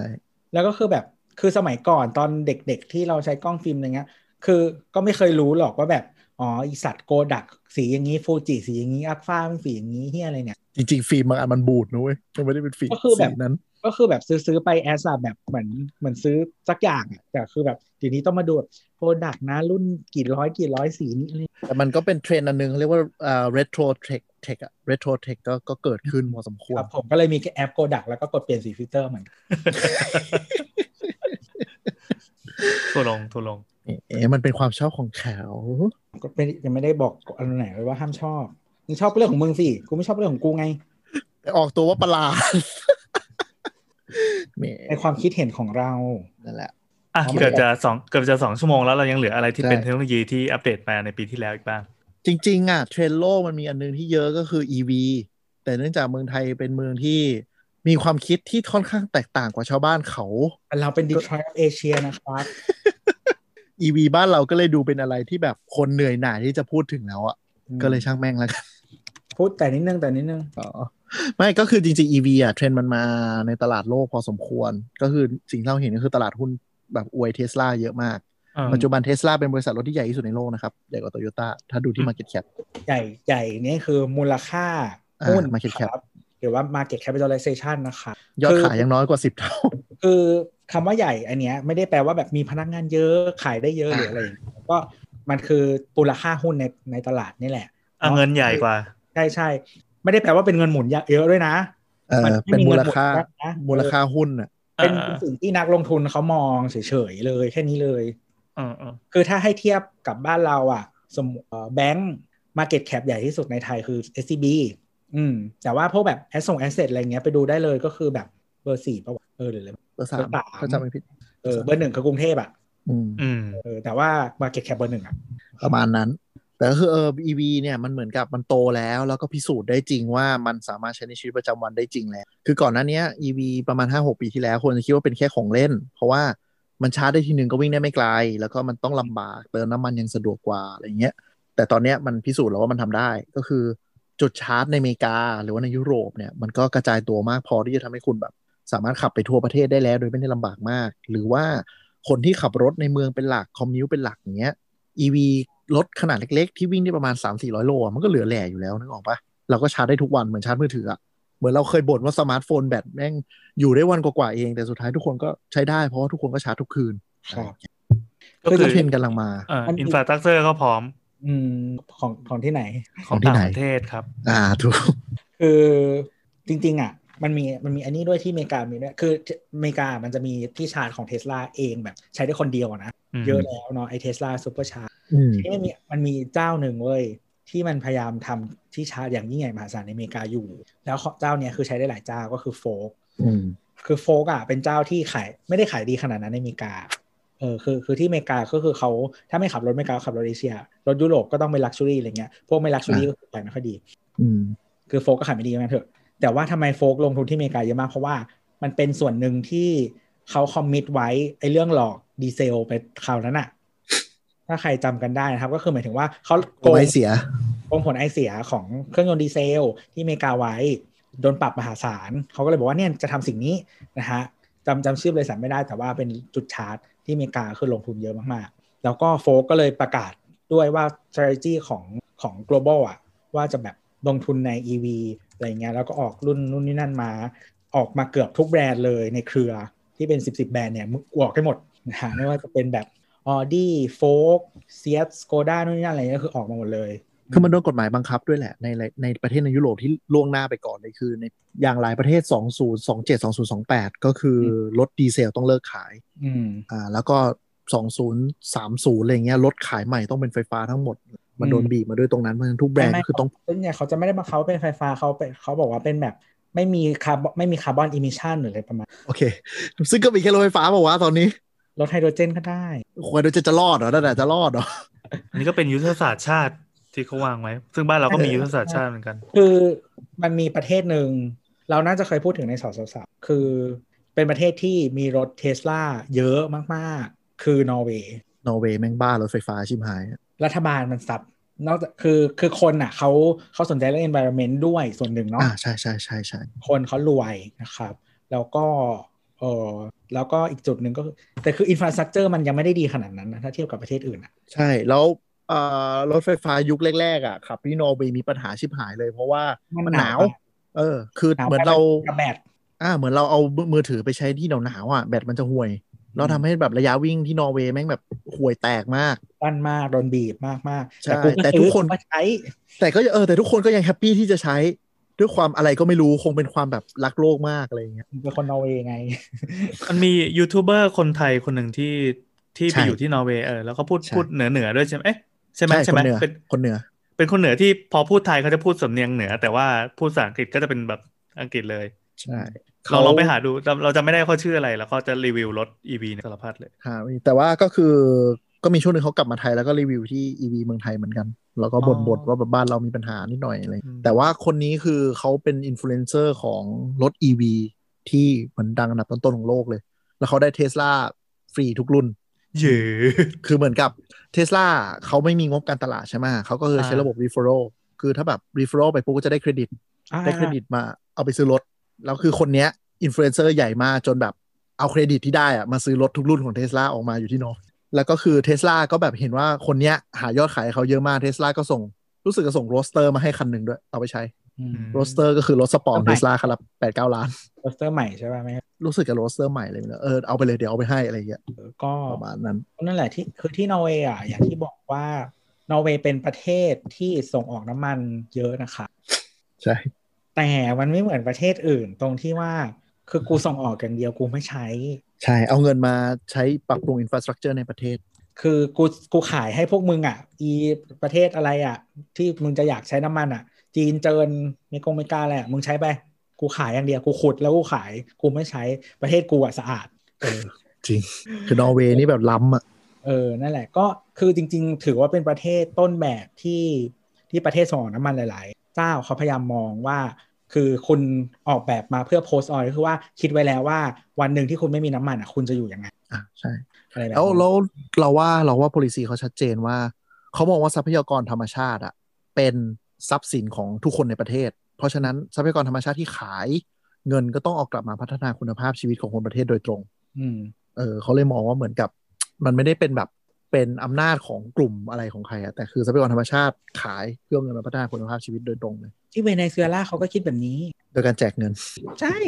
เขาไม่ได้แจกเงินเฉยๆเขาให้งานทำเออแค่แรงจ้างสูงมากแต่จ้างอยู่เฉยนั่นแหละนั่นแหละ แต่นอร์เวย์เขาจะเอาเงินไป sub ในแบบ industry ที่ขาดอะไรอย่างนี้ไงใช่ไหมจ่ายค่าเล่าเรียนๆคือให้คือนอร์เวย์อะครับหมายถึงว่าเงินที่ได้จากมันบริษัทชื่อ Statoil Statoil ก็คือภาษาอังกฤษคือ State Oil ก็ เขาอะเหมือนส่วนใหญ่มันจะเป็น indirect subsidy อะหมายถึงว่าคือถ้าเทียบกับเวเนซุเอลาอย่างที่ที่ที่ที่เคนบอกว่า จริง ๆ ที่เวเนซุเอลาเขาไม่เชิงแจกเงินหรอก แต่ว่าเหมือนแบบเอ่อวันหนึ่งที่แบบประเทศแบบว่าเขาเรียกว่าอะไร อัตราการจ้างงานมันสูงมากอะ ก็แบบว่าอะพวกมึงมาทำงานที่บริษัทน้ำมันของประเทศ PDVSA เนี่ยเออมาทำงานเลยแล้วก็มีงานให้งานเฮียอะไรไม่รู้ กูจ้างไว้ก่อน เอาเงินเดือนไปเป็นอย่างนี้ แต่คือที่นอร์เวย์ มันไม่ efficient ไง มันทำงานเออเป็นราชการอะ ก็คือจ้างจ้างจ้างจ้างไปอย่างนั้นอะแต่คือมันไม่ใช่แค่ไม่ทำงาน efficient แต่มันไม่เหมือนแบบ คือคนมันไม่ได้รับการพัฒนาเลยอะ เออใช่ แจกเงินนั่นแหละก็ไม่ต้องเลี่ยงบาลีหรอก มันคือก็การแจกเงินเลยแหละเอาวิธีการเขาเป็นแบบนี้เออ แต่ไม่แต่คือมันมีประเทศที่แบบแจกเงินจริง ๆ ด้วยไอ้พวกแบบตะวันออกตะวันออกอืมอืมอืมเขาไม่ได้แจกแต่ว่าก็ไม่ดีนั่นแหละไม่ดีทั้งไม่ดีทั้งคู่แหละอะอะแล้วนอร์เวย์แต่ที่นอร์เวย์มัน indirect ไงอย่างเช่นว่าแบบ เราอยากเป็นประเทศที่แบบเป็นผู้นำด้านการใช้พลังงานสะอาดใช่ไหมอะเงินมาพวกมึงซื้อรถไฟฟ้าอะ subsidy ให้ subsidy การศึกษา subsidy แบบ infrastructure ของประเทศนู่นนี่นั่น แล้วก็เอาเงินเนี่ย sovereign wealth fund นะครับเอ่อไปลงทุนลงทุนที่ประเทศนั้นประเทศนี้นู่นนี่นั่นเออคือเขาคิดมาดีอะเอาพูดตรงๆเลยรัฐบาลรัฐบาลเขาแบบเขาคิดมาดีแล้วเขาวางแผนมากเทเล Telenor เนี่ยฮะเดี๋ยวไปไปดูโครงสร้างผู้ถือหุ้นนะครับจะมีแบบมีมันจะเป็นแบบ worker pension fund อะไรพวกเนี้ยที่เป็นเงินจากเนี้ยดึงมา worker pension fund ก็คือคล้ายๆ กองทุนประกันสังคมอะไรอย่างเงี้ยครับอ่าใช่ อืมไม่ใช่แค่ Telenor หรอกมีบริษัทหลากหลาย แต่ว่า Telenor เป็นตัวอย่างเพราะว่าเป็นบริษัทที่มาจากนอร์เวย์เนาะไปดูได้เลยแบบว่าโครงสร้างผู้ถือหุ้นอะไรเงี้ยเขาไปถือหุ้นแบบ เยอะมาก ใช่ นั่นก็คือเป็นวิธีที่ส่วนหนึ่งที่เขาคิดไว้ว่าโอเค หลังจากไม่มีน้ำมันแล้วอะเขาจะทำยังไงดี แล้วก็ทำยังไงให้ประเทศมันแบบอยู่ไปได้ในระยะยาว จริง ก็เลยเป็นประเทศ สแกนดิเนเวียนอะส่วนใหญ่ contribute เรื่อง EV หนักพอสมควร เพราะเขา concern เรื่องสิมากเป็นตัวผลักดันหลัก ๆ เลย คือในขณะที่เทสลาในอเมริกา มันโดนผลักดันด้วยความ cool อะครับมากกว่าความแบบ โอเค รักโลกส่วนหนึ่งเท่าแถวแคลิฟก็คงใช่อะแคลิฟอร์เนียอะไรเงี้ยใช่ แต่คือมันขายดีเพราะว่ามันคือความ cool ด้วยส่วนหนึ่ง แต่มันเป็นรถที่งานประกอบที่แย่ที่สุดในโลกนะเที่ยจริงเที่ยจริงทำไมคือะอคือเหมือนเขาเรียกว่า process การคือเหมือนมันจะจับเอาคนประไม่เคยประกอบรถมาทำอะพี่ ใช่แล้วแล้วคือแบบดีเฟกทุกคันไม่ได้เหมือนกันนะ คือสมมติว่าสมมติเราแบบ Toyota Honda อะไรเงี้ยมีดีเฟกใช่ไหมรีคอมาโอเค ขอทั้งล็อตนี้เป็นแบบนี้อ่าคันนี้ประตูเบี้ยวตรงนี้ คันนี้ประตูเบี้ยวตรงนั้น คันนี้ประตูมีรูตรงนี้ คันนี้กระจกติดไม่ดีตรงนั้นอย่างเงี้ยคือเทสลาประกอบอะเขามีคำเล่าว่าทุกคันอะไรหาย ไม่ครบ แล้วก็ไม่ครบไม่พอประกอบอะประตูแม่งไม่เท่ากัน ประตูรถแบบประกอบเสร็จแล้ว แก็บอะไม่เท่ากัน อันหนึงห่างเป็นนิ้ว อันหนึงชิดกันไปอะไรอย่างเงี้ยโอ้โหคือเขาไม่เคยเขาคืองานประกอบเขาไม่เคยทำโรงงานประกอบรถยนต์มาเป็นหลักไงอ่าเหมือนเขาเก่งด้านเทคโนโลยีก็เลยทำให้คุณภาพงานประกอบแม่งเลวร้ายมากๆ แล้วเขาก็คงมีความคิดแบบสตาร์ทอัพอะก็คือขายไปก่อนลูกค้าไม่พอใจมาโวยก็เดี๋ยวจัดการให้อะไรอย่างเงี้ยคือแต่ยิ่งกว่าตรวจยิ่งกว่าตรวจบ้านอะใช่เออวะเออวะเออวะพูดเรื่องตรวจบ้านแล้วเออเออไม่ไม่แล้แล้ววตรวจคือแล้วคือตรวจบ้านอะบางทีมันแก้ คือมันเป็นของที่สร้างขึ้นมานึกออกปะเออ ไม่ใช่เป็นของที่ที่แบประบกอบต้องใช้ต้องใช้เครื่องจักรมาบิดมาทำนึกออกไหมรถอะ มันแก้เป็นจุดจุดๆเล็ก ๆ อย่างนั้นไม่ได้อะก็คืออ่าตั้งแต่ขายมาเทสลามีสองคันที่ขับขับอยู่หลังคาบินหายไปเลยเดี๋ยวส่งคลิปให้ดูในกรุ๊ปก็คือ ขับขับอยู่ก็คือหลังคาโดนเหมือนแบบตำแหน่งอะคือรถอะมันต้องมีแอโร d y นามิกคือมันต้องให้ลมมันผ่านอืมแต่เนี้ยพอมันประกอบไม่ดีปุ๊บมันกักลม มันกักลมปุ๊บลมมันงัดหลังคาปลิวออกไปเลย ปลิวบินหายออกไปเลยหลังคาสองคันแล้วที่เจอเคสนี้นี่แบบ ไม่มันไม่ใช่เรื่องที่ควรจะเป็นอะแต่นั่นแหละ แต่ก็คือเขาเน้นเรื่อง tech เขาคือเขาชัดเจนว่าเขาเน้นเรื่องแบตกับอ่าเขาเรียกว่าอะไร ระบบควบคุมในรถที่ที่เป็นบริษัทไอทีอะคือรถก่อนหน้าเนี้ย ถ้าใครมีซอฟต์แวร์ในรถ คือจะรู้ว่ามันมันห่วย นึกออกไหมอืมคือหมายถึงว่าแบบ คือยุคก่อนที่มี CarPlay อะไร ไอระบบปฏิบัติการในรถมันห่วยหมด แต่อืมเทสลาเนี่ยมันทำให้แบบเหมาะกับคนยุค tech ก็คือ ระบบปฏิบัติการในรถมันดี ควบคุมได้หลายอย่างทำได้หลายอย่างสมองกลมันฉลาดอืมทั้ง autopilot แล้วก็ส่วนของเรื่องแบตไฟฟ้าอืมเพราะฉะนั้นแบบ tech ของรถยุคใหม่จะเป็น smart car แต่คนก็ซึ่งก็ด่าคนก็ด่านะว่าแบบทำไมกูต้องกดจอกูจะเปิดกล่องใส่ของำเออเนี่ย boomer boomer ผู้เล่นใช่ใช่แต่บางอย่างมันตลกจริง ว่าแบบมึงไม่ควรจะต้องมานั่งกดจอในการแบบปรับแอร์อะปรับแอร์มึงไม่ควรมานั่งแบบรูดจออะอะไรอย่างเงี้ยคือคืออะไรนะ ไอ้ Model S อะไอ้ที่ล็อกจออะเหมือนยังอืมกดได้นะ เป็นปุ่มจริงอืมเออ Model Threeไง Model Three เป็นจอ คือเขาเขาอ้างว่าเขาต้องการจะตัดต้นทุนคือ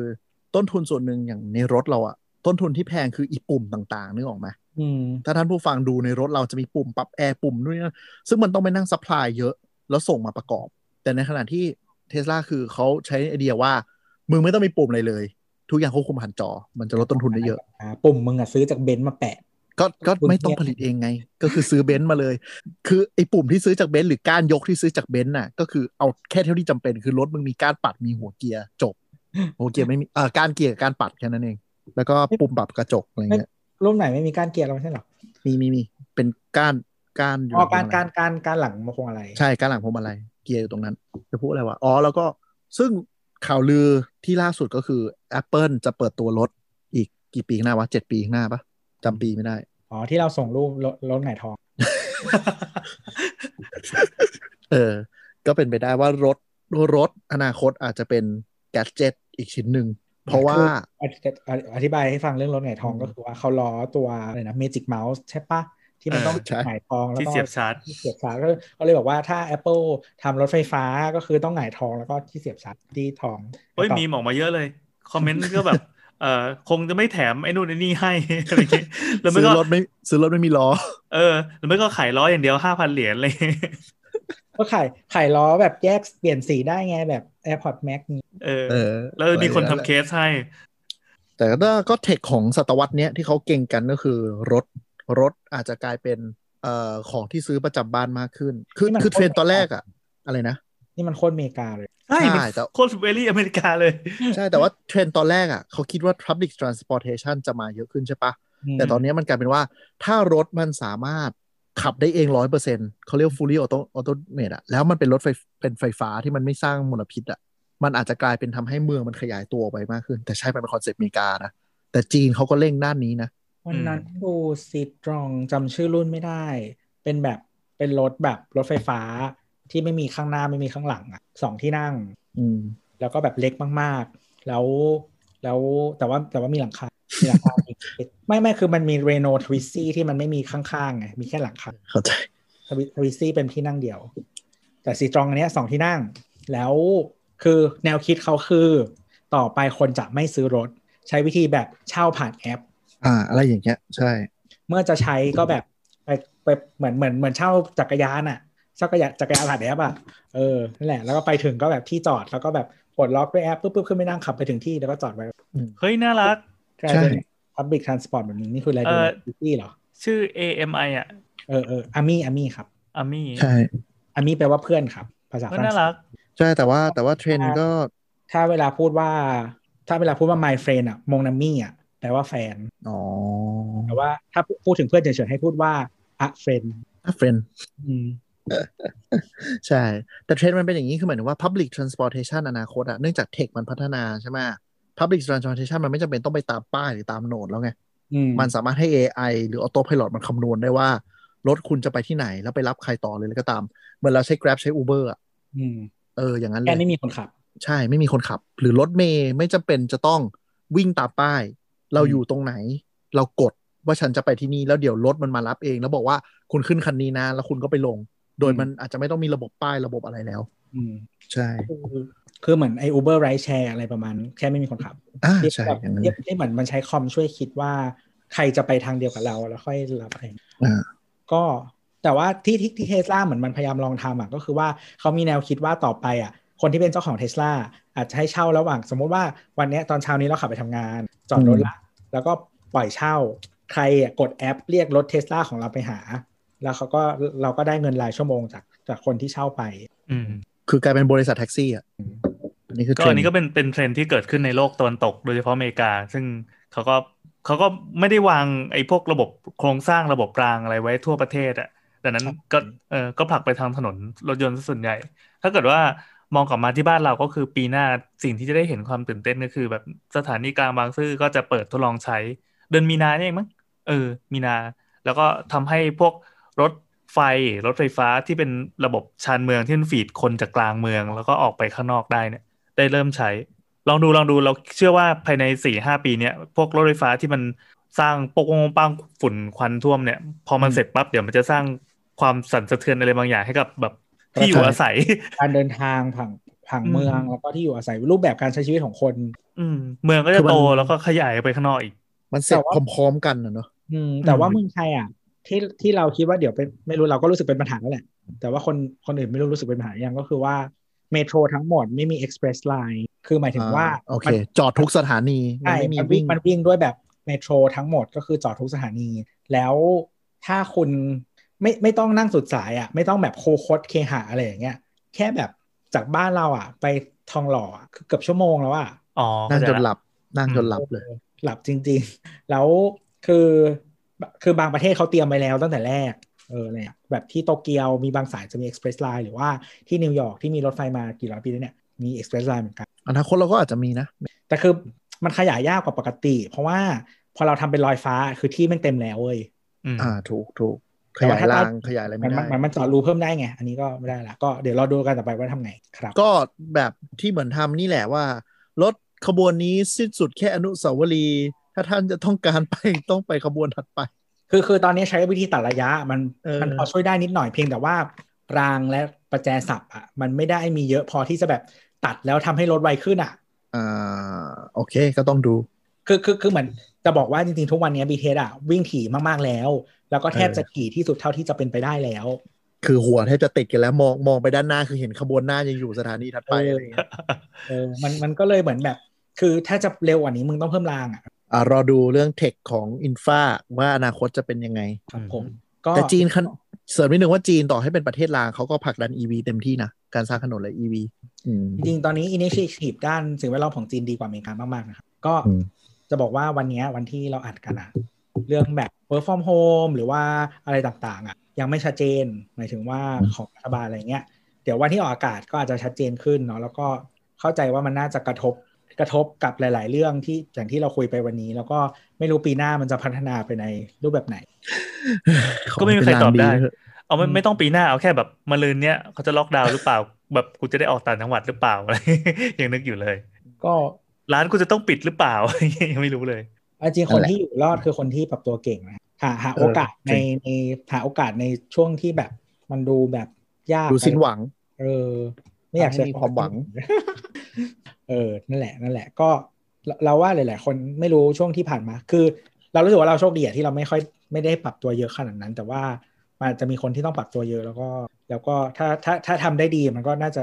ดี ปีหน้ายังมีความหวังก็คือมันมีคำบอกไว้ว่า ถ้าปี 2020 มันเขาเรียกอะไรนะเร็วร้ายบัดซบอะหลังจากนี้ก็มีแต่ดีขึ้นแหละนี่มองโลกในแง่ดีโคตรๆเลยนะอะอันนี้เป็นประโยคจบนะเราเคยได้ยินแต่บอกว่าเอ้ยปีนี้เผาหลอกปีหน้าเผาจริงเนี่ยเนี่ยกูเผาจริงให้ดูแล้วมันหนึ่งปีเนี่ยคือหลังปีจากน้านี้มันมีมันมีวัคซงวัคซีนก็น่าจะมีแต่ข่าวดีปะวะเออไม่รู้อะอุกาบาตอาจจะมาถล่มปีหน้าก็ได้ใครไปรู้ อุกกาบาตอะดีไปได้หาไปเลย โอเค และสำหรับวันนี้ก็เทคจ็อกลาไปก่อนในปี 2020 นะครับ เจอกันใหม่ปี 2021 นะครับ ถ้ายังมีชีวิตกันอยู่นะครับครับ แล้วหวังว่ามันจะดีกว่าเดิม ท่านผู้ฟังรายการไม่งโหดหูแล้วเนี่ย สวัสดีจ้าไปละบ๊ายบาย「